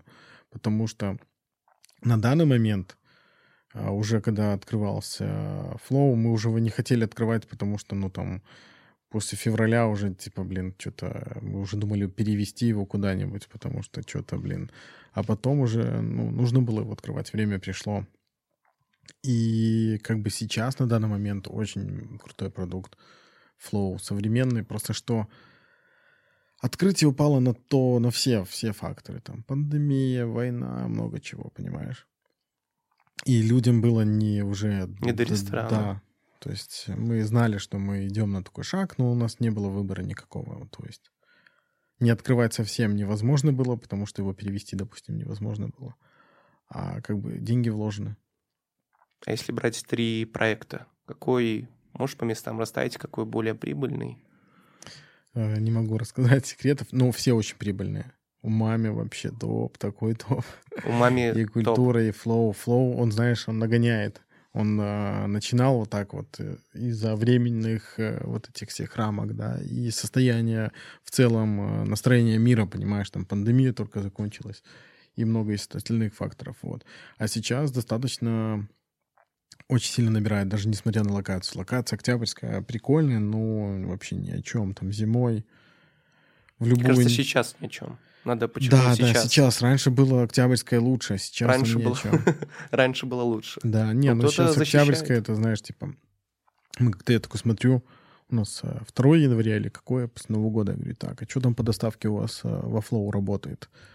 Мне там ребята хотят заказать, не могут вызвать, нету в Яндексе. Типа, мне скидывает э, менеджер, э, откуда доставляет Яндекс. У нас там кольцо типа доставки, но он заканчивается до Динамо. Все, что вокруг, это просто какие-то производственные помещения, какие-то дома заброшенные. Я такой, ну круто. Ну, да. Мы работаем просто на вот эту локацию, где нет вообще никого. Ну да. Ближайшее, что есть стадион Динамо, то, ну, где вообще нет людей. Типа мы не дотягивали ну, да. даже до Карла Маркса. То есть вот такая ну, да. а, была локация у Яндекса. Вот. Поэтому все-таки локации во всех смыслах э, неудачные, но при этом все очень много гостей приезжает целенаправленно к нам. То есть мы такие, знаешь, ресторан, куда нужно ехать. То есть если мы говорим про культуру, да, там есть какой-то минимальный поток, хотя мы находимся с обратной стороны проспекта, где, ну, да, ну, типа, да. там, кто приезжает, вы, типа, блин, вообще спрятались от людей специально, мы такие, ну, на самом деле это круто работает. К тебе придет тот человек, который должен прийти. Который захочет прийти, да, да, ты в зале будешь сидеть и будешь видеть тех людей, которые там должны находиться. То есть в этом плане это очень круто. В Умаме там просто есть э, поток еще помимо основных гостей. Просто человек идет, о, что это такое? Есть туристы какие-то минимальные, которые там прогуливаются, они могут зайти. Вот. Это плюс тоже. Но и также есть минусы, что некоторые люди могут туда попасть случайно, которые вот не понимают, ну, продуктов каких-то. Они, ну, типа, сами отваливаются, вот. Поэтому в этом во всем смыслах Flow такой самый сложный продукт, э, потому что туда целенаправленно люди едут, да, и нужно давать какие-то интересные продукты. То есть мы там очень хороший стиль даем, если мы говорим про... Мы там не делали роллы, как в умаме, там нет роллов. Там больше зацелено на хендролл, да, знаешь, да, ролл. То есть рис, нори, рыба, как традиция, как в Японии завещали. Вот мы вот это вот там поддерживаем. О, вопрос рождается. А как ты придумал квадратные роллы? Откуда идея, может, кто-то тебе подсказал? Нет, нет, это все уже давно было, понимаешь. Или Наш... такой тоже надо сделать мне. Тоже вот такой надо сделать. Нет, смотри, это все уже... Это, ну, это реально традиция, это все а в Японии. почему других нету? Тогда вопрос. У других нету? Да, почему нету квадратных роллов Смотри, все просто. Во-первых, не все умеют готовить. У нас там вот, допустим, Дима, да, шеф, Дима Савчук, шеф uh, Flow, он давным-давно работал еще в Блэкдоре, и у них тогда еще были вот эти пресс-роллы, их называли раньше, пресс-ролл. Сейчас Ошизуси называют, да, но раньше это называли пресс-ролл. И у них это все было, приезжал там японец, не знаю, не японец, и показывал им, и готовил эти пресс-роллы. Было на то время очень хорошо даже, да, ну что-то тогда, наверное, как-то не пошло в Беларуси. Вот. Потом в России начали популярность набирать э, пресс-роллы вот на наше время. Вот. У нас давно была идея, мы нашли ребят, которые нам смогут сделать э, хорошего японского дерева формы ошибаку и запустили, потому что это наш стиль, очень сильно нам подходит во Flow вот этот пресс-ролл. Вот. Я думаю, что некоторые просто не знали про это у нас. Не потому что это какой-то не новый продукт в Японии, это... Просто людей это тоже было открытие. Такие, вау, ну, квадратные да, роллы. Стоит, типа, я помню тоже был какой-то вот, не знаю, может быть, совпадает, или блогеры ходят как-то, кооперируются между собой. Вот в день выходит несколько историй у блогеров, где они говорят, вот, был во флоу. А понимаешь, блогеры тоже, они, знаешь, такие заложники своих же правил. То есть у них вещать нужно, постоянно что-то рассказывать, какие-то новости, ну, на данный момент. И как бы, если ты пропустишь какой-то пост, знаешь, ты там опустишься на рейтинг ниже, условно говоря. Даже если там придет другой блогер, ты тоже должен рассказать своей аудитории, вот, есть такие вещи. Вот, поэтому оно так и выходит всегда. Ты знаешь, как э, выходит рецензия фильма, и посыпались от блогеров э, рецензии. Ну, потому что так надо. То есть так же и как любое новое меню.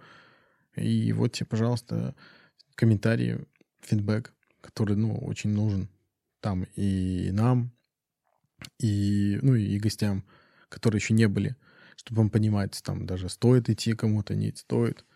Хотя это, ну, типа, не очень хорошо, когда там горят. Там. Нет, ну, не надо идти. Ну, пусть гость сам решит, надо ему это или нет. Ну, если брать э, нейтрально, твое вообще отношение к блогерам? А у меня хорошее. У нас, знаешь, типа, по блогерам все ок, а вот по премиям нет вообще ничего. То есть от этого очень сильно зависит развитие культуры. Если мы говорим про Россию, да, там очень много фуд-журналов, винных журналов, которые дают просто какие-то оценки заведениям, ставя их на каких-то места. И от этого рождается конкуренция. А в конкуренции рождается вот это вот развитие. То есть там есть заведение, все знают, что оно хорошее, ну, кто-то говорит, что лучшее, там, еще что-то, да, но нету какого-то, знаешь, э, фактора, кто вот скажет на премии, вот как Мишлен, да, вот. Оно тоже субъективно, но все равно это какой-то есть шорт-лист, куда ты можешь вот там приехать. Допустим, едешь в Беларусь, куда нужно зайти, типа, да, где ты информацию будешь эту брать. Вот эту информацию дают вот эти журналы разные. Мишлен, ну, делал... Он делает э, лист, куда стоит зайти. Ну, есть да, отдельно, но ты да, вот, они условно, делают, да. едешь в Европе, да, заезжаешь там в Стальгольм, куда можно зайти покушать. Там есть TripAdvisor, открываешь, да, но там в основном, ну, такое себе. У нас откроет TripAdvisor, посмотришь, что за заведение, ну, типа, это не точно, что ты бы хотел, чтобы... У нас рестораны белорусской кухни стоят. Перв... Одним да, из первых это в любом случае нужно, типа, там, приезжаешь в Беларусь, что тебе хочется попробовать белорусскую кухню. Там должно быть там топ-5 ресторанов белорусской кухни, которые нужно попробовать, понимаешь, чтобы не тратить свое Да, время. да. Ну, и должны быть современные рестораны. Ты там, приезжая в Италию, не все рестораны с Мишленом итальянские, понимаешь? Есть интересные заведения, которые с интересными концепциями, которые ты бы хотел попробовать. В любом случае, она находится на этой локации, ты был в Италии, ты ел в этом ресторане. Даже он если не итальянский. Это тоже важно. И вот этого не хватает. Блогеров, ну, типа, как по мне, уже очень много. Очень много. Да, и это хорошо, они развивают, э, вот что-то рассказывают, да. А вот чтобы развивать э, сам общепит, нужны такие серьезные. А чтобы такое было, это бизнес. Любой Мишлен — это очень хороший бизнес, да. И, к сожалению, у нас такой бизнес нерабочий. Поэтому нет никаких э, вот таких организаций. Либо это будет как э, Минская марка или что там, премия номер один. Это, ой, типа, Не-не, мне уже большие, рассказывали. большие сомнения по их выборам, понимаешь, то, что они хотят, кому вручить номинациями, я бы так больше сказал. Поэтому мы заложники, знаешь, своих же вещей. То есть у нас ну, мало такого бизнеса, чтобы людям было интересно, которые хотят зарабатывать на этом. То есть те же премии у нас нет ну, журналов фуд каких-то там, ну, я имею в виду не в физическом виде, а хотя бы в интернет-изданиях блогов. Был когда-то там, знаешь, релакс, что-то там чуть-чуть делал, но это тоже немножко не про это. Вот, он есть как бы, и что Но его он нет. никто не читает. Он не Да, особо потому рекламируется. что и- он не современен уже, понимаешь. Да. Но меня есть объяснение, на самом деле, наверное, все началось с блогеров. Вообще у нас блогеров в Беларуси относительно мало, если мы берем какой-то срез. И фудблогеры у нас, если раньше, когда мы с самое начало там вводим, фудблогеры как-то разбирались в идее. Все-таки я считаю, люди, которые дают какое-то, пускай оценочное мнение о кухне, они должны разбираться. То есть, допустим, в Америке, я подписан на многих фудблогеров, они работают на кухне. То есть они работают и параллельно пишут репортажи. И, и они могут сказать, типа, там, вкусно, чуваки, вот, типа, зачет.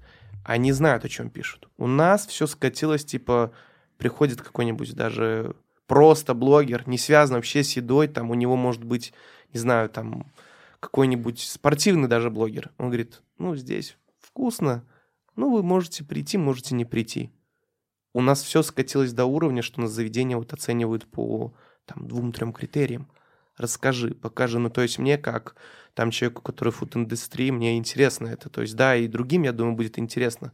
Но у нас все это стало на таком уровне, таком начальных классов. То есть это супер просто. И блогеры, и люди это воспринимают, типа, ну, а зачем заморачиваться? Зачем вообще разбираться в этой теме? Вот, вкусно, невкусно, все, схожу, не схожу.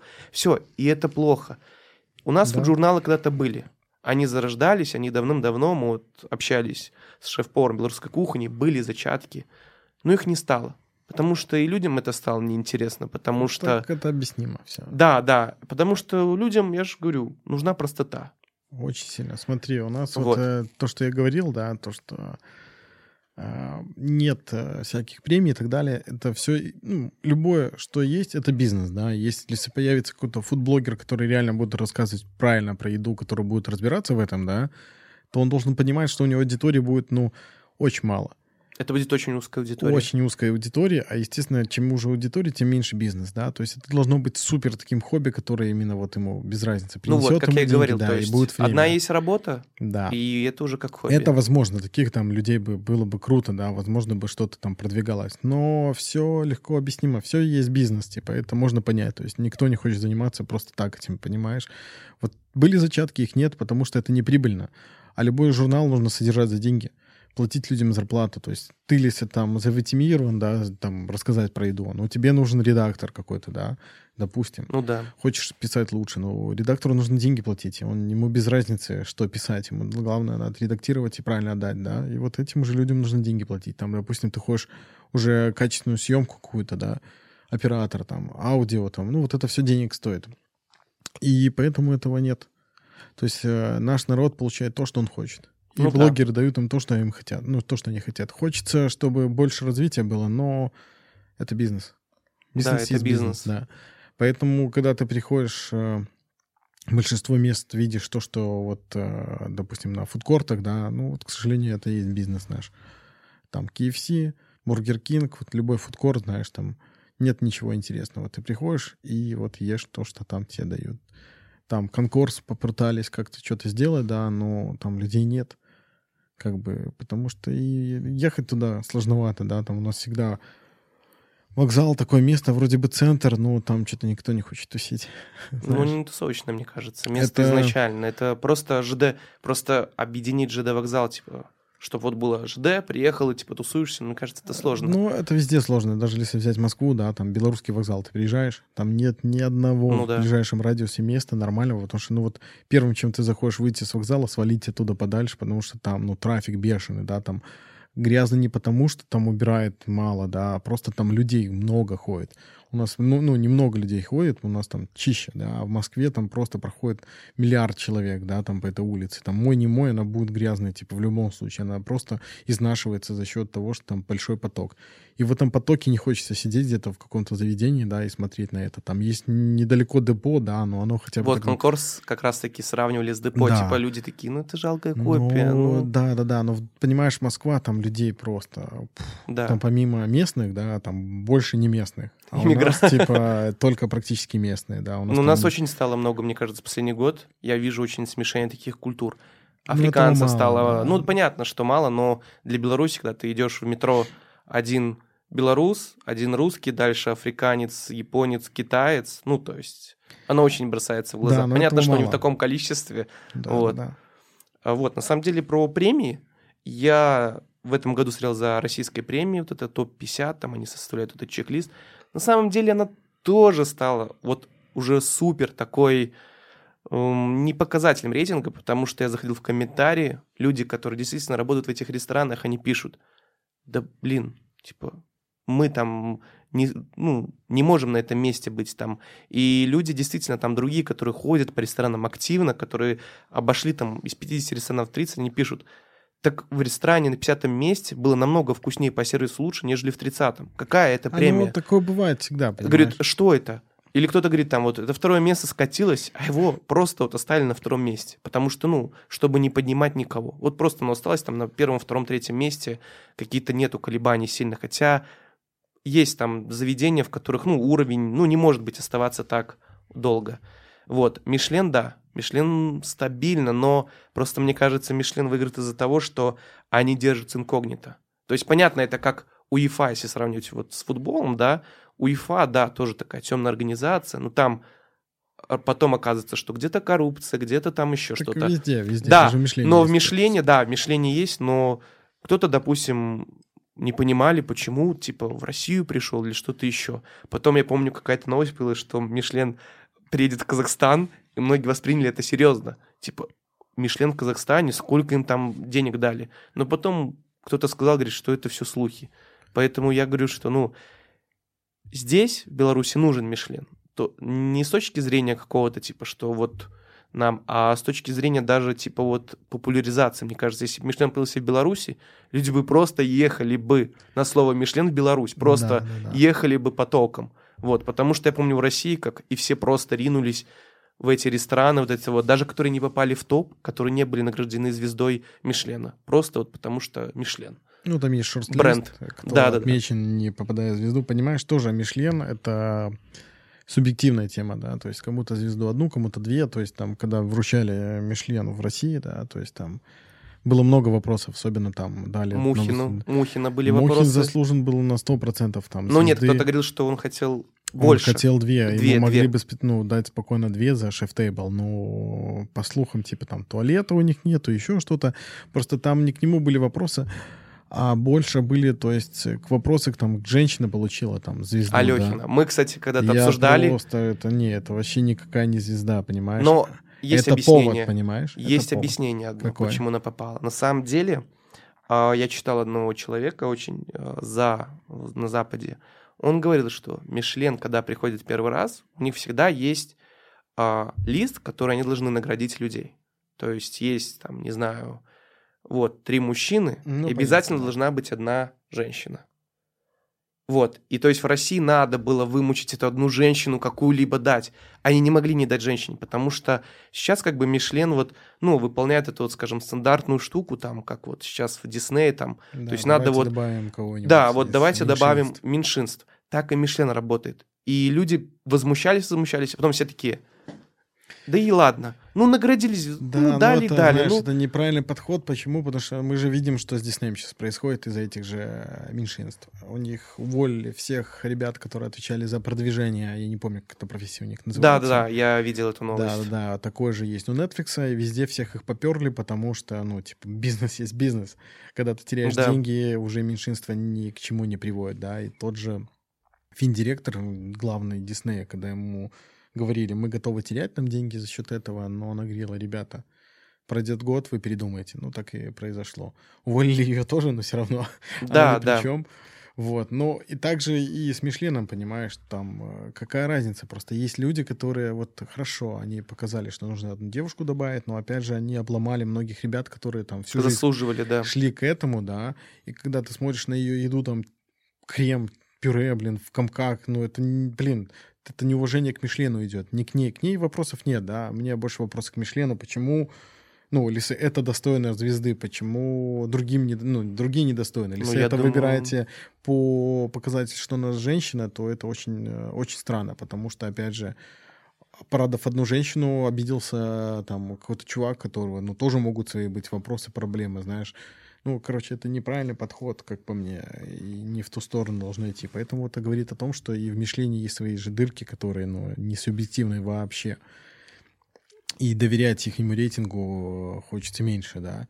Хотя мы знаем, там, ну, типа, многие достойны, типа, всех этих звезд, там даже, может быть, кому-то мало дали. Вот.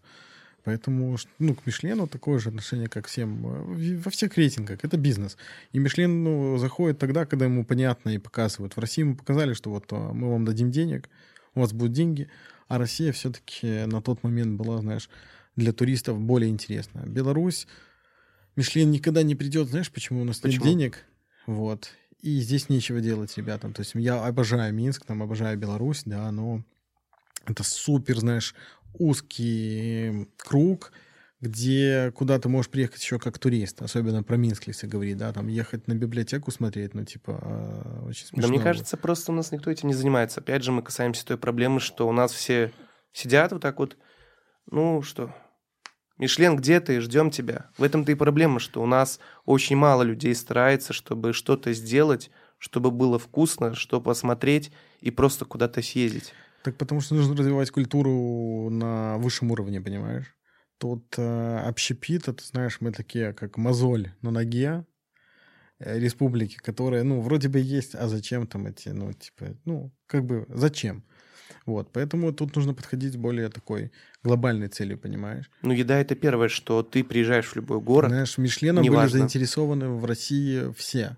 Все. От мэра там, потому что им важно а, поток. Ну То да, есть, да. А, ну, воз- ну, у нас просто нет такого потока. Ну, у нас туристов мало, даже если будет Мишлен, все равно это не будет много. Вот там ближайший показатель, там Польша, да, там есть Мишлен. Да, там, да, да, там есть некоторые. Там, наверное, осталось два после пандемии заведения с э, звездами, да, но опять же, они находятся, находился один в Варшаве, его сейчас нету, там в Кракове, по-моему, находится, потому что Краков более-менее интересно посмотреть э, туристу европейскому, да, знаешь, ехать в Варшаву, там вообще нечего смотреть. Ну, пустой город, там нет каких-то интересных, ну, тот же Гданьск, Краков намного интереснее по архитектуре, по своему наполнению как город, да, и поэтому там и круто. Мишлен, как бы он и был про шины, да, и когда ты там меняешь колеса, типа, блин, путешествуя, тебе говорят, вот вам гид. Ты открываешь там, вот ты едешь в Виталий, у тебя там 10 мест отмеченных, да, вот туда заехать нужно. И как бы для них это такой осталось путешественный формат. Как бы интересно съездить и поесть, ну, ты ж не будешь там целыми днями есть мишленовских Ну ресторанах. да, да. Это и дорого, и Ну просто ну, сейчас безумно. гастропутешествия набирают Да, популярность. а нужно ехать смотреть город и в моменте, типа, куда пойти поесть, чтобы не разочароваться и попробовать вот этот э, шарм этого города, ты идешь вот по гиду, который отмечен, понимаешь? Было бы круто там э, другой гид, да, там есть э, 50 Best, да, но Ну да. У них своя аудитория тоже. Это тоже круто туда попасть. Это круче Мишлена, потому что Мишлен — это нет, э, знаешь, там 50 звезд, типа вот это вот самый лучший, а, а у них есть, типа, есть вот первый в мире ресторан, типа, и все, туда там сразу же битком будет на весь год, там в тот же Нома там 500 евро, наверное, сейчас ужин стоит на человека. Ну, уже все. В Ному уже... Да, но Нома... ты понимаешь, но это все вот, это бизнес. Просто многие мишленовские рестораны убыточные, потому что они очень дорогие. То есть э, европейская трудовая политика чуть другая. То есть у нас все привыкли там говорить, там в Европе очень много зарабатывают, да, но в Европе все дорого на самом деле там относительно. То есть если ты э, зарабатываешь много, ты платишь много налогов. Вот. И когда у тебя хороший ресторан, у тебя хорошие специалисты со всего мира, и либо там не платят тебе совсем, ты ну, работаешь за идею, за респект, да, или там за стажировки, и у тебя там часть э, людей э, работает за финансы. И просто большинство это как э, престиж. Вот я бизнесмен, я вложился в деньги там, типа, вот в этот ресторан. И он работает там в ноль, условно, условно да, это хорошо, если в ноль. Но многие рестораны закрылись в пандемию, мишленовские, понятно, почему поток упал, все. Ну, либо да, а формат многие, поменяли. А многие формат. вот есть три звезды заведения, да, не закрываются, типа мишленовские, потому что не рентабельно. Какая современность? Ну да, но на самом деле там было, я помню, целую статью читал, люди там разбирали финансовые показатели, высчитывали.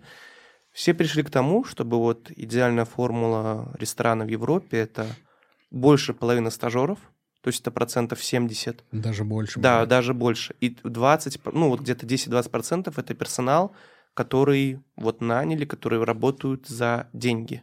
Так в том же Нома, понимаешь, там... Да, люди, была такая же система, да. Там работает, там больше 50, 30, наверное, человек, это стажеры, лучшие шефы мира. Ну, представь, у тебя есть заведение, да, лучшее в мире, и тебе приезжают э, другие шефы с, со всего мира, да, ну, не очень там, типа, не, слабые, с хорошим уровнем, да, и вот ты можешь ими пользоваться бесплатно.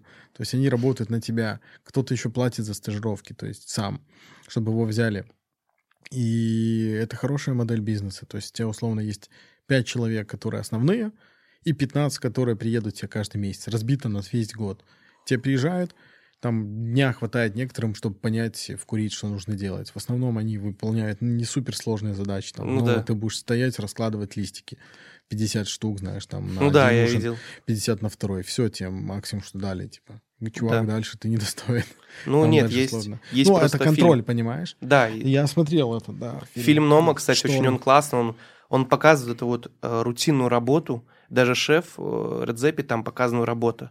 То есть он уходит рано утром, приходит поздно вечером, и кажется, что, ну, где работа шеф-повара, где он там креативит? Он делает обычную работу. Веч... То есть он днем подготавливает там для сервиса, общается, раздает, делегирует какие-то свои обязанности – Вечером у них начинается сервис, где он готовит, руководит, стоит кухней. То есть и вот так вот он, по-моему, там было 7 дней в неделю, он так работает, вот так вот с вечера ему готовит жена, приходит, он там детей утром видит, и вечером там на, дай бог, ужине. Все, вот она работа шеф-повара. Вот такие вот вот такая вот жизнь. Ну да, там в фильмах показано. Но фильм там... реальный, вот что он сам, ну, он да. реальный, он реальный, он не показывает где-то жизнь. Ну, вот, что документалка, понимаешь? Документалка, что типа вот, я шеф-повар, рок-звезда, посмотрите. А фильмы уже говорят, которые фильмы, люди смотрят фильмы такие, я хочу быть шефом. Все думают, что там вот эта вот часть, знаешь, кино, оно очень сильно всегда приукрашено. В любых фильмах, да, знаешь, там, там никто не задается Не, есть, кстати, фильмы, которые, ну, типа такие есть, Мотиви... есть. Как говорю, мотивирующие. мотивирующие, вот где там повар. Есть, которые лживые дают надежды. Люди думают, что они придут шефом, у них все там будет вот как в фильмах, да, знаешь, там все так сладко. Это как там фильм про супергероев, никто не знает, чем он буднями занимается, да, у него ну, есть, да. типа, у него есть свои задачи, семья, типа, куча дел, типа, да, но всегда приятно смотреть на вот этот э, драйв, э, именно творчество, если мы говорим про фильм, да, там, конечно, не покажешь кино, где он там, блин, все время в запаре, знаешь, крутой сериал «Медведь», там, Блин, а... всем советую. Первый да. сезон, но э, второй я второй крутой. начал смотреть. Да, я вот э, половинку посмотрел, честно ну, скажу. Ну, там можно было подрезать э, половину на серии. Вот да, 5, там есть такое. Хороших. Там есть такое на самом деле. Но я скажу, это, наверное, что самое удивительное, это сейчас он его называют это одним из открытий сериалов про кухню. Хотя, я скажу, он больше про взаимоотношения на кухне.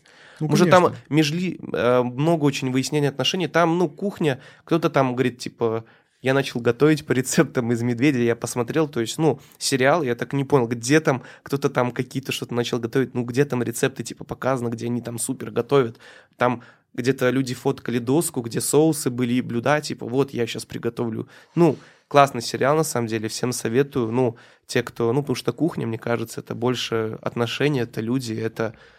Ну, это, вот это готовка, но да, да. это люди, потому что люди очень важно. Так а... все это люди, то есть любой ресторан, да, это вот там, ты говоришь, культура, это, это все люди. В каждом ресторане, ну вот э, свой вайп, свой, своя команда, то есть э, и такого нету, что там берешь один, открываешь. Все благодаря общим усилиям команды, каждого человека, который работает. То есть э, важно сколотить еще крутую команду вокруг себя, понимаешь, которые помогут, потому что одному ничего не сделать. И вот там вот показано как раз-таки это, что вот э, все от каждого зависит. Все как бусинки, понимаешь? Все висит на одном спрутике, но нужно их всех заполнить бусинками вот этими. Чем больше, тем лучше. Там без, ну, типа, в любом случае нужно это все объединять в какой-то общий круг. А, ну, одному что-то делать, как бы, это ну, не совсем правильно. Это и не получится. Вот, это просто будет эгоизм какой-то. И поэтому «Медведь» именно про вот это взаимоотношения ребят, показывание, как формируются команды, какие есть э, куча проблем, помимо того, что вот есть э, красивая подача блюда, да, а за ней стоит просто труд. То есть, если мы говорим про вот мы там отдаем очень быстро там э, какие-то позиции у нас в меню, да, но там это кажется, там, блин, что там, три mm, минуты. Да, да. А это полдня потрачено, или там, если не больше. Там у нас тот же пастрами мы там готовим там 8 дней. Ну да, вы показывали в Инстаграме, кстати. Заходите, да, там да, да, да, показывают. То есть вот э, Flow — это очень интересный продукт именно технологиями. Тот же хлеб мы там три дня делаем. Вот знаешь, как-то Cut Сандес мы начали делать, да, когда открывали Flow, что-то всем было, ну, пофигу на сэндвичи японские, да, тут все начали их делать. Да. Просто, просто если сэндвич, давайте его как кацу дадим. Ну, не все понимают, что сэндвич, если ты японский делаешь, то обязательно нужно свой хлеб делать. Нельзя брешь использовать. Это, ну... Да, мне кажется, от бреши где-то люди подустали немножко. Брешь, ну, типа с брешу все подаем, давайте. Мясо. Да, брешь, он не ко всему подходит. Это ну... тупо, блин, кусок масла сливочного, который тебе остается в горле после съедания бреша. Знаешь, у тебя комок вот этого сливочного масла жареного в горле остается. Типа, блин, не всегда он полезен в плане продукта. А если там мы говорим про шокупан, японский хлеб, он молочный хлеб, да, он легкий, то есть да. он как фон, как губка, блин, впитывает в каждый в этот вкус. А основной это ну, центр его, концентрация вкуса. И берешь там вообще, как мы, ну, мы даже сами пробовали, там, другой хлеб, такой хлеб, но это вообще не то. Если ты сделал один раз это, типа, там, все, ты больше другой не можешь есть. Поэтому там очень много таких э, у нас продуктов новых, там, э, интересных для Беларуси. То есть мы не говорим про мир, мы там не выдумываем, там, типа, мы не учим, но раздаем стиль здесь. Вот как я говорил. А, смотри, на самом деле, мы подходим плавно к концу. У вас очень много сложных техник достаточно, да? То есть очень много разных сложных продуктов достаточно. То есть обработать, то есть дальше их приготовить. Но мы видим такую проблему в Минске, да и вообще в Беларуси сейчас, что специалистов, там берем поваров, э, администраторов, да, дальше там э, бартендеров, и вот дальше, дальше, дальше, сушефов, шефов, все меньше и меньше. То есть... Ну, знаешь, не, шефов, сушефов не скажу, что меньше. Ну, да. э, я скажу так, вот каждое лето, ну, вот последние, наверное, 4-5 лет наблюдаю. Если раньше там, да, появлялись объявления в мае, да, там, ищем сушефа, там, открываемся, ищем там поваров как-то оно закрывалось, да, то эти заведения, которые вот были в начале июня объявления, они висят и сейчас. То есть они до сих пор на протяжении двух этих вот месяцев каждый день я вижу. И везде появляются, в вакансиях, в телеграм-чатах, везде. И то есть я вижу такую масштабную проблему. Где вообще брать поваров? Или мы можем брать с улицы, вкладывать, учить, или же что делать вообще? Смотри, Где брать поваров? Проблема в том, что много кто уехал, мало кто пришел. Да, да. Оно растет, как бы, да. Но проблема в том, что много кто уехал. Вот, ну, с поварами намного сложнее, чем шефами, да. Сейчас просто что пошел такой тренд знаешь, вот когда мы начинали там с ребятами там молодыми, тогда была старая школа шефов, да, мы новое поколение было шефов. Сейчас еще новое растет. Сейчас вообще шефы становятся там в 20, в 21 год, это очень рано. То есть даже я, когда стал шефом, там сколько, в 25, я не готов был к этому, да, но я понимал прекрасно, что, блин, а не у кого готовить уже, типа, ну, у кого учиться, типа, еще работать просто в каком-то месте, где ты выполняешь механическую работу, которому ты, ну, в принципе, ничему не учишься уже, да, то тут уже ну, нечего выбирать. То есть тут уже самому нужно что-то делать. И уже мы вырастили многих ребят, которые стали там, а, у нас работали и поварами, и сушефами, уже работают шефами. И это хороший ну, вклад в нашу культуру, понимаешь, общепита. И сейчас просто некоторые ребята слишком молоды, и от этого страдает новое развитие. То есть, приходя новых, э, при, ну, приходят новые ребята, и они просто новые, ну, баз не знают. База — это все. Без разницы, что там по телеку показывают, готовят и так далее. Вот. Но где их будут учить? Опять да. же, мы берем колледж. У нас... Э, колледж — это вот просто книги, и вот э, 90-е. Э, да. Закрываем, типа, да, полностью да. он не нужен. Коль... Если колледжа нету, то где человек будет сейчас обучаться? Знаешь, колледж... Можно полезть в интернет, это я все понятно, но я понимаю, люди пробовать. приходят на проф-кухню, они теряются. Я помню тоже, когда ты приходил, во, я смотрю на кухню, люди бегают, ну, бегают, каждый сам себе занимается, у кого-то там какой-то чек-лист, вот тут. И ты смотришь на это и думаешь, а что, а что мне здесь делать, что мне заниматься? То есть у людей нет какого-то такого, либо их отправляют в школу, условно, где их вот ставят, чисти картошку, да, там, или, не знаю, в кафе там лепи пирожки. То есть у них нет понимания, что нужно делать. И да. в этом проблема, когда они оказываются на профкухне. Особенно я вижу, когда молодые парни, которым по 18 лет, они вообще заряжены. Они заряжены там лучше, чем я, там, или лучше, чем некоторые в 30 лет, да. Но не знают, что делать. Они просто приходят и говорят, мы готовы, что нужно делать? Что? Дайте. А им никто не может объяснить, потому что их надо стоять, учить. То есть, ну, понятно, что в процессе там опыт какой-то, они будут делать ошибки, научиться, но это тяжело. И многие не готовы этим заниматься. Я знаю шефов, которые, вот я помню, какому-то шефу написали, говорит, можно к вам прийти? Он говорит, ну блин, не что с вами, днями стоять, учить вас резать? Идите домой, нарезайте там соус, идите дома, тренируйтесь, приходите ко мне на кухню, и тогда уже поговорим, когда вы будете все это уметь. В этом-то, мне кажется, огромная проблема, что у нас нету какого-то, не знаю, курсов у нас кулинарных нету, ну, это все, знаешь, вот э, колледж, да, вот плюсов в колледже почти нет, да плюс один, типа, в колледже. Сейчас уже этот плюс не относится. Тогда это были возможности просто хотя бы официально попасть куда-то, да. Ты можешь там найти место, договориться с мастером, он тебя отправит в там заведение, да. Раньше было их очень мало, сейчас их куча, и можно без всяких колледжев прийти, при, ну, работать, да, без опыта. Сейчас никто не спрашивает, ты закончил что-то или нет. Раньше это было вот если ты отучился где-либо на ну, повара, да. это хорошо, типа, если ты не отучился, всегда были проблемы. Сейчас, типа, уже такого нет ну, можно это назвать плюсом. Э, тебя в колледже, ну, ты будешь вынужден резать, да, ты научишься, возможно, резать. И то не факт.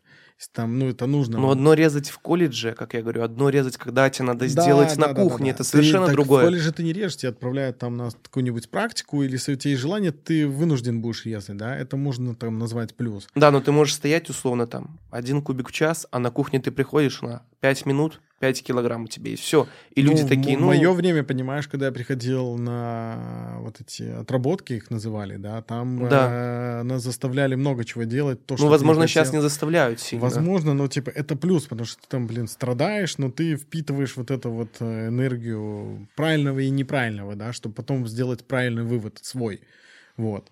Но колледж вообще не фактор того, что нужно просто работать идти работать, учиться. То есть, если мы говорим про базы, да, то есть много баз, французская, итальянская, японская база, да.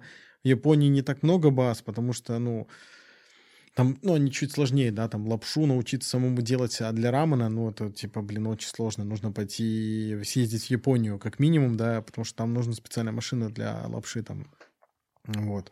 А итальянской базы можно у нас научиться. У нас есть там э, ребята, итальянцы, понимаешь? Но это нужно работать. То есть ты ризотто можешь начитать, как его готовить, да, но чтобы ну, правильно да. сделать, нужно раз 30-40 сделать его. Дома ты не будешь нам готовить э, ризотто и не понимая, то или не то. Тебе нужен опытный человек, который глазом скажет, чувак, ну это еще не крем. для крема должно быть. Когда ризотто новые шефы делают и выкладывают там Инстаграм. а, в этот в кольцо условно, да, мы там А, и оно стоит как гречка, знаешь, типа, блин, это вообще не ризотто. ну да. Вс- Вся суть ризотто в том, что ты должен варить вот эти перед, перед тем, и когда подваривают, да, и потом замораживают, тоже не есть хорошо. У нас бы в культуре давно было ризотто, да, но, к сожалению, оно готовится минимум 14 минут. Это очень долго для нас. То есть у нас ни одно блюдо там 14 минут не готовится, если мы говорим про нулевую точку до конечной. Ну, понятно, там есть большие, ну, типа, посадка, если ты знаешь. Ну там, да. А там увеличится чуть время, потому что нужно ждать. Ты не можешь сразу же человек вышел, да, и готовить. Есть время. А вот если ризотто ты ждешь, там оно может до 30 минут дорасти, это очень много. Но правильно ризотто, его нужно готовить с нуля. Вся суть в том, что вымешать вот этот крахмал, который в рисе, да, Ну да. довести его до определенной точки, так еще и сделать крем, типа, вот тогда это будет крутой ризотто. И чтобы так научиться, нужно его готовить, так и еще, чтобы тебе говорили там, типа, чувак, круто ты сделал рис раз, но неправильно. Вот. А Переделал. когда ты работаешь там, ну, на хорошей кухне, где готовят крутое ризотто, да, там, ну, типа, и тебе постоянно возвращает шеф и говорит, бля, это вообще не то, это какая-то рисовая каша, переделывай, и ты научишься это делать и поймешь. Ни в какой книге там ты не узнаешь этого. Ты узнаешь принцип, да, это теоретическая часть. Но когда мы учим теоретическую часть, переходим на практическую, ты такой, бля, ну это как бы, блин, по-другому, как минимум. Ну да, И для этого есть всегда учители. Ты, если хочешь стать олимпийским чемпионом, ты сам себя не, вы, ну, не выработаешь. Всегда есть тот человек, кто со стороны посмотрит и скажет что-то. Поэтому всегда нужна вот эта база. Без нее никуда не пройти. То есть ты можешь сам выучиться, да, ну, там многому. Но всегда будет небольшой вот этот пробел, вот нехватки баз.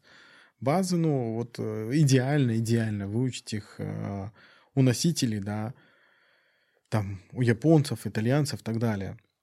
Французов, да, либо, ну, это в идеале, тогда это вообще Дарт Вейдер, да. Но если такой возможности не у всех бывает, то хотя бы у тех, кто перенял этот опыт у них, да, показав тебе свой опыт. То есть, а можно выучить по книгам, да, там, по ютубам, но э, если есть тебя хотя бы видение это и желание, и, так сказать, ты можешь это делать. Не все там э, правильные руки у ребят, понимаешь? То есть иногда нужно кому-то больше учиться, у кого-то просто растут сразу же руки с места, и ему там понятно, как делать, вот. Поэтому, ну, опять же, можно еще пробовать. Ты когда много пробуешь всего, да, ты уже можешь понимать, ты хотя бы там не работал, да, где-то, но дома делал раз 500, еще ел в многих ресторанах, где там крутое, допустим, ризотто, да, ты уже примерно хотя бы понимаешь ложкой, что вот оно, вот оно. Вот такое должно быть, типа, и их стремиться к этому, это еще возможно сделать, вот. Поэтому некоторые там могут пропустить вот эти все факторы и идти готовить блюда. Наши шефы некоторые делают там. И потом, конечно, такое... Ну, это молодых касается Да. которые в 21-22 хотят уже сразу же все. К сожалению, нужно немножко, знаешь, побывать в говне, как говорят.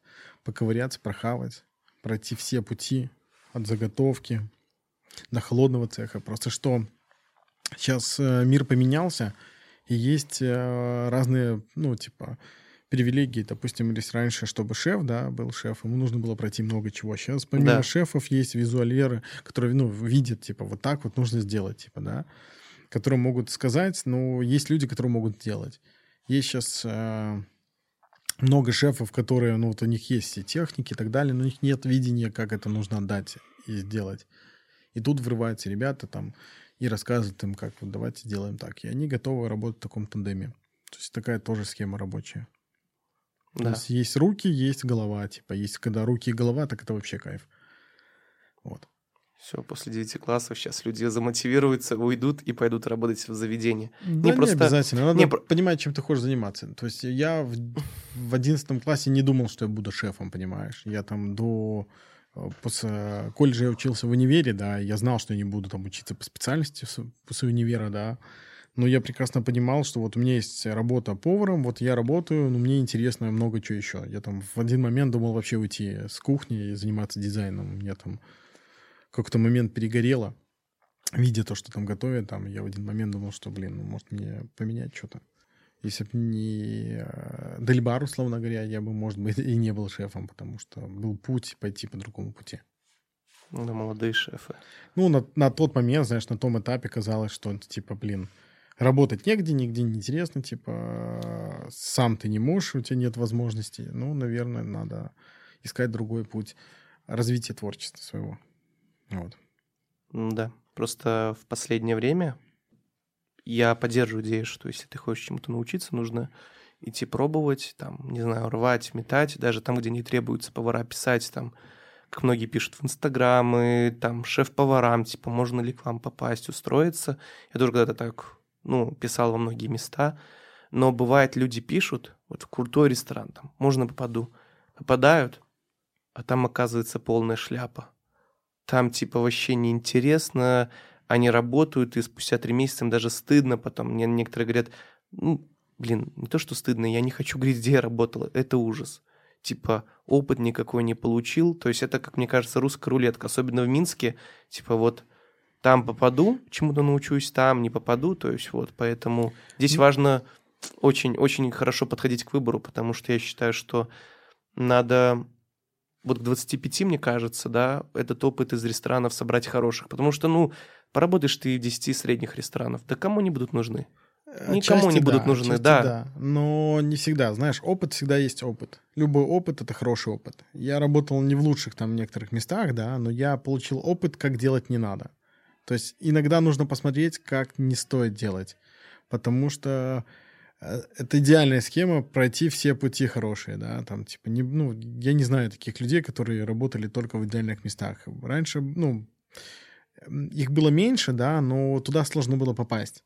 Сейчас в любой ресторан можно попасть, практически любой. В любой, Нигде но... не хватает э, людей, да? Да, но в любом Раньше- ресторане не супер круто. Раньше тебе, э, ну, там, типа, нельзя было просто прийти в заведение. Нужен был кто-то знакомый там, Да. либо кто-то уходит и ищет замену. Раньше не было такого, чувак ушел, и кто-то занимается поиском повара. Нет, человек, который уходит, это место вакантно.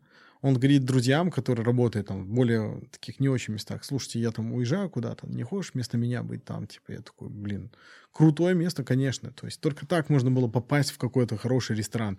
Там уже тебе показывали, как что готовить, понимаешь? Но Ну, если тебе сейчас напишут люди, ты вот, допустим, Нам пишут хочу, ребята, нам пишут ребята не только из Беларуси. и ты но- спокойно берешь их. а, у нас, кстати, есть второй фактор, ты говоришь, вот не все отвечают там, не всегда есть возможность помочь человеку. Есть люди, которые хотят приехать на стажировку или приехать Да. просто поработать там пару времени.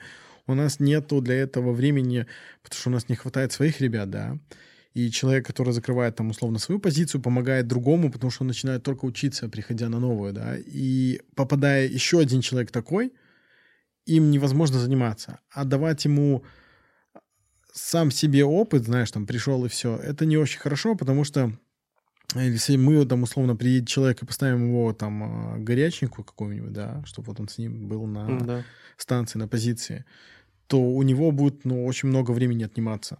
И, к сожалению, мы там не готовы там э, и за место, и за количество людей, которые у нас есть, э, ну, вот так делать. У нас там человек будет от этого страдать, который работает, у него большой минус будет, да, и плюс это скажется на всех работе, на его и на нашей. Поэтому мы, к сожалению, не рассматриваем там ни стажировки, еще что-то, потому что вот э, нам не хватает э, времени для таких ребят, чтобы дать ему качественный материал, понимаешь?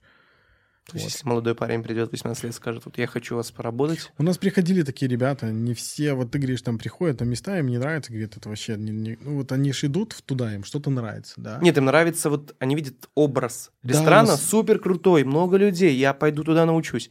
Приходит, то вообще ничего, никакой базы, Понимаешь, ничего шеф не это учит. не только готовить. Шеф это все. То есть, если хороший шеф, он видит все. Зал, кухню, мойку, все, что угодно. Если это место популярное, нужно хотя бы изучить, почему оно популярное. Если там, ну, условно, а, кухня устроена внутри говно, да, но почему тогда там есть люди? Значит, там все устроено остальное правильно, что а, так разобрано маркетингово, что туда приходят люди и получают то, что они хотят, да, и вот это можно хотя бы понять, как это сделано, а не только там знаешь, как готовить. Поэтому это если касается опыта. Да, он не получится там, возможно, какого-то кулинарного бэкграунда, Да, да, да. но хотя бы он получит опыт ресторанного. То есть посмотрит, как официант работает. Это очень важно, на самом деле. Это нельзя, ну, типа, игнорировать.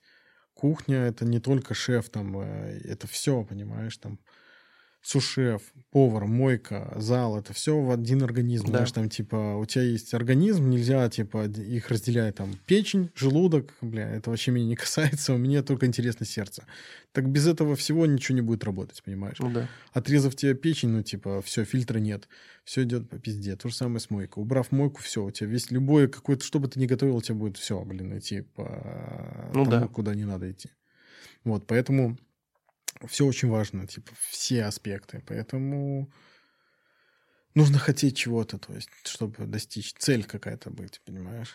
Вот. Но не всегда есть, ну вот я же говорю, у меня, допустим, я не думал, что я буду шефом, там, я родился, там, ну все, я хочу шефом. Раньше были другие времена, понимаешь?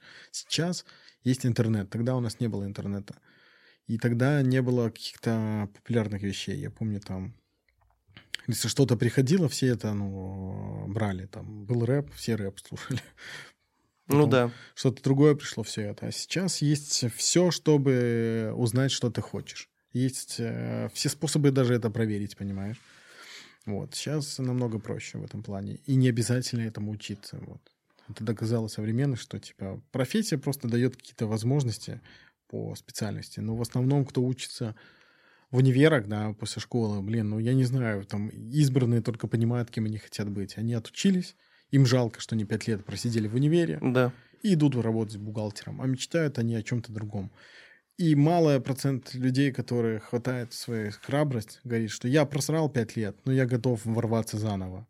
И такие ребята вот делают свои дела. То есть нельзя расслаблять руки. То есть если ты там реально сделал ошибку пятилетнюю, отучившись в универе, тебе это вообще неинтересно, не приносит удовольствия, начни с того, что тебе нравится, как хобби. Вот ты там поработал э, по своей специальности, и помимо этого у тебя хобби развивается, развивается, у тебя это начинает получаться, у тебя начинает в один момент э, заканчиваться свободное время и не хватать время на работу, то тогда уже можно сваливать с этой работы и переходить и делать хобби основной работой. Вот. Но хобби всегда должно быть хобби еще, помимо твоей работы, потому что, знаешь, работа, она какая бы ни была, она превратится в рутину. Рутину, да. Всегда. Ну, типа, любая работа. Невозможно сделать так, ее, знаешь, чтобы приносило удовольствие. Да блогер любой, который, ему нужно видео снимать. Он хочет, знаешь, приехать на море, просто отдохнуть без телефона или А камеры. он снимает. где- А ему нужно, вот прикинь, люди ездят, отдыхают по всему миру, все думают, вау, как круто ему. Так, блин, он чувак сидит, просто целыми днями снимает кучу материала, чтобы потом собрать с этого три минуты эти, чтобы ты Ну да. кайфанул, ты кайфанул. А он, ну, кайфанет на процентов 60. А круто выйти просто без телефона в лес, знаешь, там, ребята, посмотрите грибы, не снимать вот это, типа, понимаешь? Типа, Да. а получить удовольствие от жизни. А какое у типа. тебя хобби, Андрей? Помимо вот если мы откидываем кухню, вот это вот все. Дизайн, наверное. Дизайном занимаюсь я, короче. Ну, знаешь, оно, оно вместе идет. Кухня, Да. еда — это тоже дизайн. Зал — это дизайн. Все творчество, ну, вот, касаемо моей работы, дизайн. То есть у нас на первом плане стоит вкус. Второе — это внешний вид. Цвета должны вот э, очень сильно играть хорошо. То есть даже по цвету можно собрать вкусовую палитру внутри.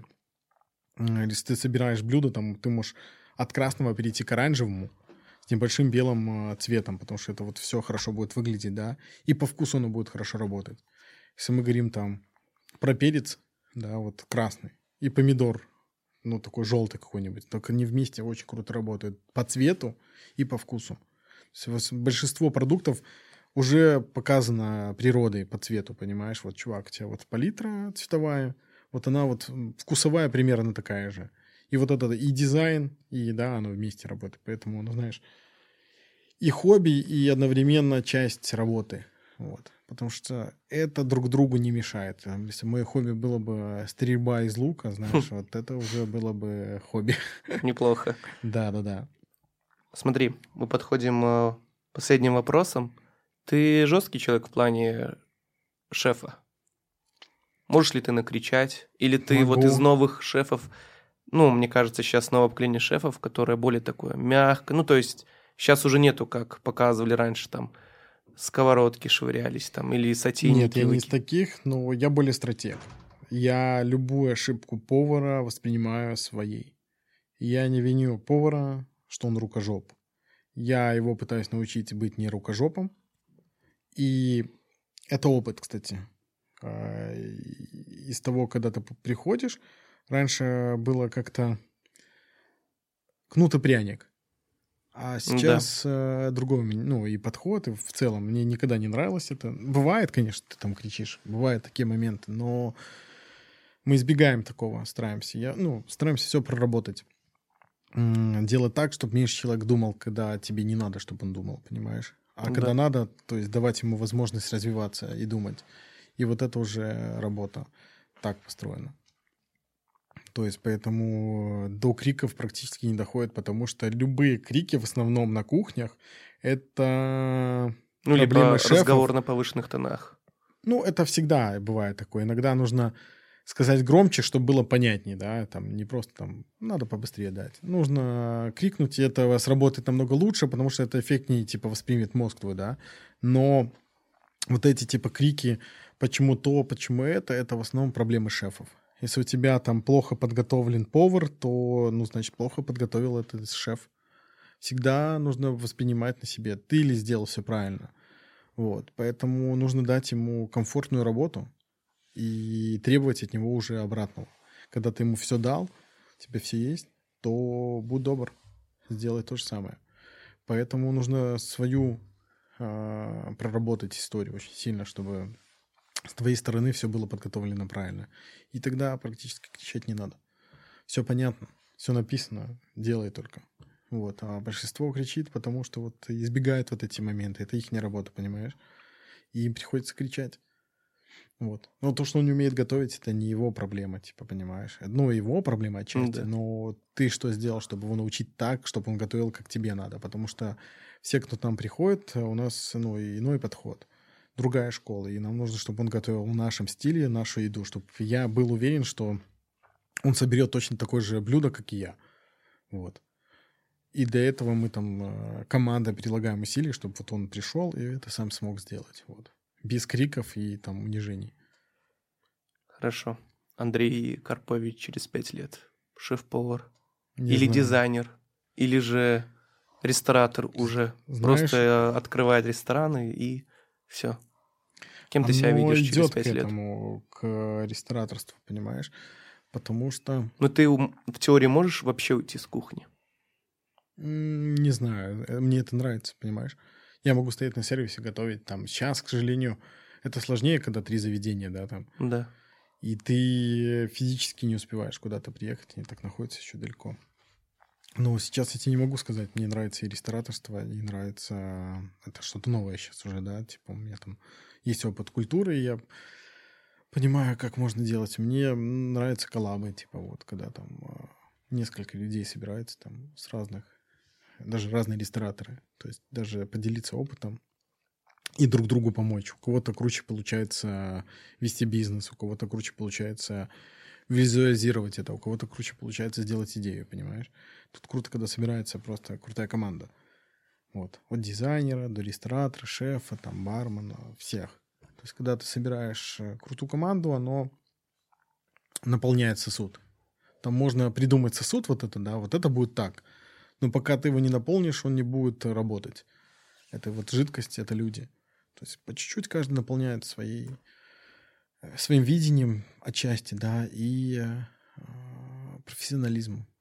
То есть каждый носит свой вклад. Вот. Даже если какой-то ресторатор там, это бизнесмен больше ресторатор, да, когда он ну, знает, да. где нужно правильно что сделать, когда нужно что-то отменить или добавить. То есть э, не всегда интересные — это прибыльные. Вот знаешь, прибыльные — это может быть отчасти там какая-нибудь пиццерия, как темпа, да, но не какая-то крутая неаполитанская пицца, с интересной идеей, потому что, ну, часть аудитории придет больше туда и поймет тот продукт, чем придет на и реально крутой продукт, настоящий итальянский, вот. И вот это уже тоже немножко правильный подход ресторатора, да, знаешь, там все смеются там над хинкальными и так далее, но это же крутая модель бизнеса, вот, показатели, вот, ребята вот смогли и заработали, а ты там открыл офигенное какое-то место, да, с крутой идеей, но и не заработал ничего, и, в принципе, дал часть городу какой-то культуры, но при этом это все, знаешь, через пару лет замнется, и никто даже не будет помнить. Вот, поэтому вот такой вот путь. Я не могу тебе сказать, какой путь. У самурая нет. Да, ну, в любом случае, пока, пока сложно. Знаешь, такая ренессанс сейчас такой идет, такое вот перерождение mm. непонятно чего. Культуры или это все замнется на несколько лет, понимаешь? Минск, он всегда качели был, там вот идет какое-то развитие, развитие, вот мы достигаем пика, потом мы очень низко падаем, опять начинается вот этот подъем. И тут он какой-то немножко продолжительный, знаешь, это вот э, вроде бы время идет, поэтому нужно думать, что давать городу сейчас. Ну, вроде бы насыщено все, понимаешь, все есть. Вот. Пока не требует э, Минск э, каких-то новых открытий. Знаешь, там мы открывали культуру, требовалось такое место. Мы открывали флоу, оно требовалось, ну, знаешь, уже утих вот этот э, поглощение, дайте нам еще что-то новое, еще что-то. И это все сейчас хавается, любое заведение открывается. Раньше это было событие долгое, а сейчас это вот открылось. Два дня прошло, и все. То есть пока ты не планируешь открывать заведение? А в Беларуси пока нет, потому что, я же говорю, всего достаточно пока. То есть э, что-то дать. Ну, знаешь, очень сильно пострадал сейчас, на самом деле, э, фастфуд. Ну, да. Макдональдс — это э, первый показатель, что вот как делать нельзя, новый Макдональдс. Макбай. Да, новый Макбай. Да, да, тут лучше забыть старое и сделать новое. И действительно, вот эта ниша, как бы, хочется качественный стритфуд сделать продукт, но пока, знаешь, рынок очень шаткий. Смотри, какие вот а, три страны ты посоветуешь людям, чтобы классно попутешествовать? Попробовать на вкус и просто посмотреть. Не буду именно конкретные страны советовать, знаешь. Ну Все да, будет ну... зависеть.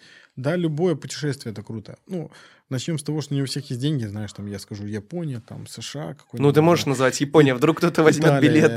Не, я уверен, что те, кто есть деньги, они в любом случае возьмут билет, это круто, да везде можно попутешествовать. Главное развивать э, видение свой, кругозор. То есть даже если у тебя там нет денег, ну, можно съездить по Беларуси попутешествовать. У нас многие там, родившись в Минске, были только в Минске, да, и там еще где-то, типа, да. Можно и за пределами, в Питер, на Минском море. В Москву, там, там, в Брест, там, везде есть места, где э, можно чем-то даже вдохновиться, там, да, там, в Бресте есть вкусная пицца, там, в тротарии, типа, я ел, мне даже понравилось, типа, круто. Неожиданно даже, да, они там в дровяной печи готовят, вау обычное заведение, да, ну, типа, ну, это уже как бы лучше, чем ничего. Поэтому на что хватает денег, нужно ехать брать деньги на то, что хватает, и go. Там можно было раньше в Украину ездить, там очень хорошо, типа, вау, там во Львов, там просто ты приезжаешь на ту же архитектуру посмотреть, это хорошо, понимаешь? И путешествовать надо в любом случае, хоть куда-то. Ну да. Хоть даже в деревню куда-то поехать, если нет денег, даже этого достаточно будет э, сорваться с места. Вот, поэтому, ну, конечно, круто поехать там от, к носителям там, во Францию, в Италию. И то я во Франции был. Меня неудачный опыт был, знаешь, там я был молодой, и чтобы вкусно поесть, это реально нужно много денег. Денег, да. Если у тебя там 50 евро, ты нигде хорошо не поешь. Там, ну, будет отвратительная еда, реально. У нас за 50 евро ты хорошо поешь, да, там в Европе за 50 евро покушать, ну, сложно. Ну, если мы говорим про там, Париж, там, знаешь, там, Барселону, там тебе очень будет сложно найти дешево и хорошо. Да, это если мы говорим какие-то вещи локальные, как типа там багет, круассант или там а, парму или в этом роде, это все будет хорошо везде. Но если мы говорим про настоящую еду, то да, сложно. Надо много денег. Да. Все равно нужно путешествовать. Так или иначе. Стараться, стараться путешествовать вот. Ну, как я люблю произносить фразу одного блогера, цените Минск. Потому что много в Минске качественных заведений, в которых мы не ценим, или говорим, что там, типа, вот среднее, а где-то там далеко, как это, я помню, фоткали в Италии столики, грязные в крошках, и типа, цените Минск, у нас сразу же официанты подлетают, убирают. То есть... Не, в этом плане мы очень Да, хорошо. да, я... Сервис, вау. Сервис у нас хороший, я думаю, что слова, наверное, подкаст закончить словами, наверное, какой-то, я не знаю, любви немножко к, минск, к минским ресторанам, потому что у нас рестораны в большинстве стараются, пытаются делать качественно, вкусно. Ну, конечно, есть вопросы. Нет, пока... слушай, в Минске очень много вкусных мест. Да, Просто очень много вкусных. Сейчас сложно сказать, э, где вкусно, сложнее, ну, типа, и сложно сказать, где невкусно, понимаешь? А там в целом, блин, Да, почти везде вкусно. Ну, есть разочарование, да, но... Ну, есть, я бы сказал, бы странные вкусы. То есть, ну, вот, ну да, странные. да, когда люди в целом, знаешь, раньше нужно было выбирать, куда ехать, а сейчас ты идешь и можешь даже выбрать по локации ближайшие, куда сходить. Вот так вот. Это уже Минск вырос очень хорошо, и в этом плане Минск очень позитивный. Да. Там сложнее в Европе найти место вкуснее, чем, знаешь, в Минске э, локально где-то поблизости. Ну, в Европе, конечно, их много, круто, но за такие деньги, как здесь, сложно. И за сервис, знаешь, типа в Европе очень крутой сервис, там, где очень дорого. В Мишленовских крестиках будет крутой сервис. Но если ты берешь там а, чек э, средний какого-нибудь нашего там хорошего ресторана или бистро, то там обслужат тебя намного лучше, чем там. Вот. Потому что, ну, такая вот жизнь. Поэтому Минск крутой, в очень, каком бы он виде не был.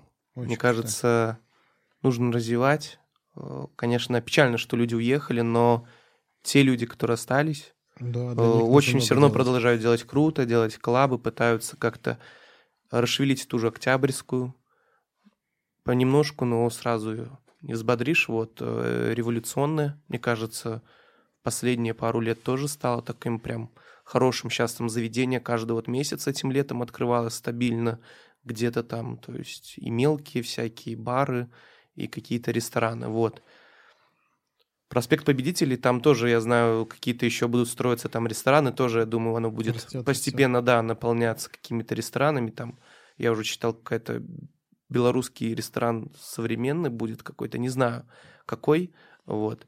То есть хочется, чтобы развивалось, чтобы были блогеры, которые развивали, были фуд-журналы, где были какие-то интервью шеф-поваров, которые как я всегда говорю, у нас есть либо шеф-повара, которые ведут Инстаграм, но мало работают, и наоборот, то есть которые там работают 24 на 7, крутые реально шефы, то есть, ну, у них три фотографии. И то там фотографии, может быть, старые, там, не знаю, в молодости, где им 18 лет. То есть хочется, чтобы и повара немножко показывали себя, там, и шеф какие вот крутые. То есть у нас мало шефов, и рестораторов, которые ведут свои страницы в Инстаграме. Ну, можно понять, но хочется видеть их жизнь, смотреть, ну, потому что мне кажется, что не то, что стоит людей на этих равняться, но стоит идти к нему. И для молодых это будет супер мотивация стараться, стараться, стараться, чтобы вот быть как он.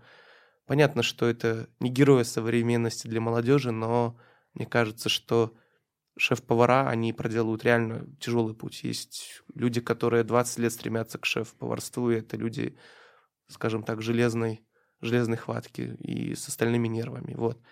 Поэтому ходите в заведение Андрея Карповича, поддерживайте ребят. Да, приходите. Да, ребята. приходите в культуру, реально вы не пожалеете. Там в культуре мы про пинцы не говорили, но заходите, реально вкусные, вот. И завтраки, вот там все очень вкусно, а качественно. везде есть, в умаме. Да, в все и завтраки, да, можете удобно, да, в умаме заходить, там вкусно, какой вам формат больше близок, что больше любите. То есть я честно скажу от себя, даже если вы там не любитель мяса, любитель рыбы, то позиции, которые даже вегетарианские можно считать, тоже заходите. Я брал очень супер вкусно. Овощи топ. Да, овощи топ, да. То есть вы там, если суши, то вот все есть. Поэтому пробуйте, развивайте вкус и развивайте Минск. Потому что, в, да, мне кажется, в данный момент времени развивать вот даже какой-то проект, приходить э, к Андрею Карповичу, вы развиваете не только его, но и весь город Минск. Кстати, на подкасте «Мой брат» у тебя есть какой-то один вопрос ресторатору? Это может быть маленький мой вопрос, может быть большой. Может, Если... Нету. Если честно, нет. Ну, у тебя нет действительно вопросов? Все рассказал, да. Поэтому вот так. Был подкаст настолько крутой, что нет вопросов. Поэтому всем спасибо. Да. Мы также и спасибо Андрею, что реально выделил время, потому что, ну, респект, мне кажется, что у него дел очень много и времени очень мало. Хотя я думаю, что в сутках у него 25 часов. Не как да, у всех 20... 26, 26, знаешь, 26. часа вот этих. 26, да. А, вот. Мы дальше будем приглашать людей. Я не знаю, до кого мы дойдем. Вот. Э, рестораторы крутые люди. Вот. Никто их не знает, но я надеюсь, люди будут... Этот подкаст узнают Андрея Карповича, потому что все просто там... Кто-то кто там открывает эти заведения, непонятно кто. Ну вот вы узнаете, вот это подкаст Сережа Бай про белорусскую гастрономию. Мы дальше будем брать интервью у разных людей, фудблогеров, рестораторов, у людей, которые что-то делают. Поэтому всем спасибо, что остаетесь да, спасибо, с нами. Ребята. Все, Андрей. Ну что, на завтраки? Да. Да, на завтраки. Так что все, спасибо, всем пока. Все, Минск one love. Минск not dead. Да, как все, это любят говорить.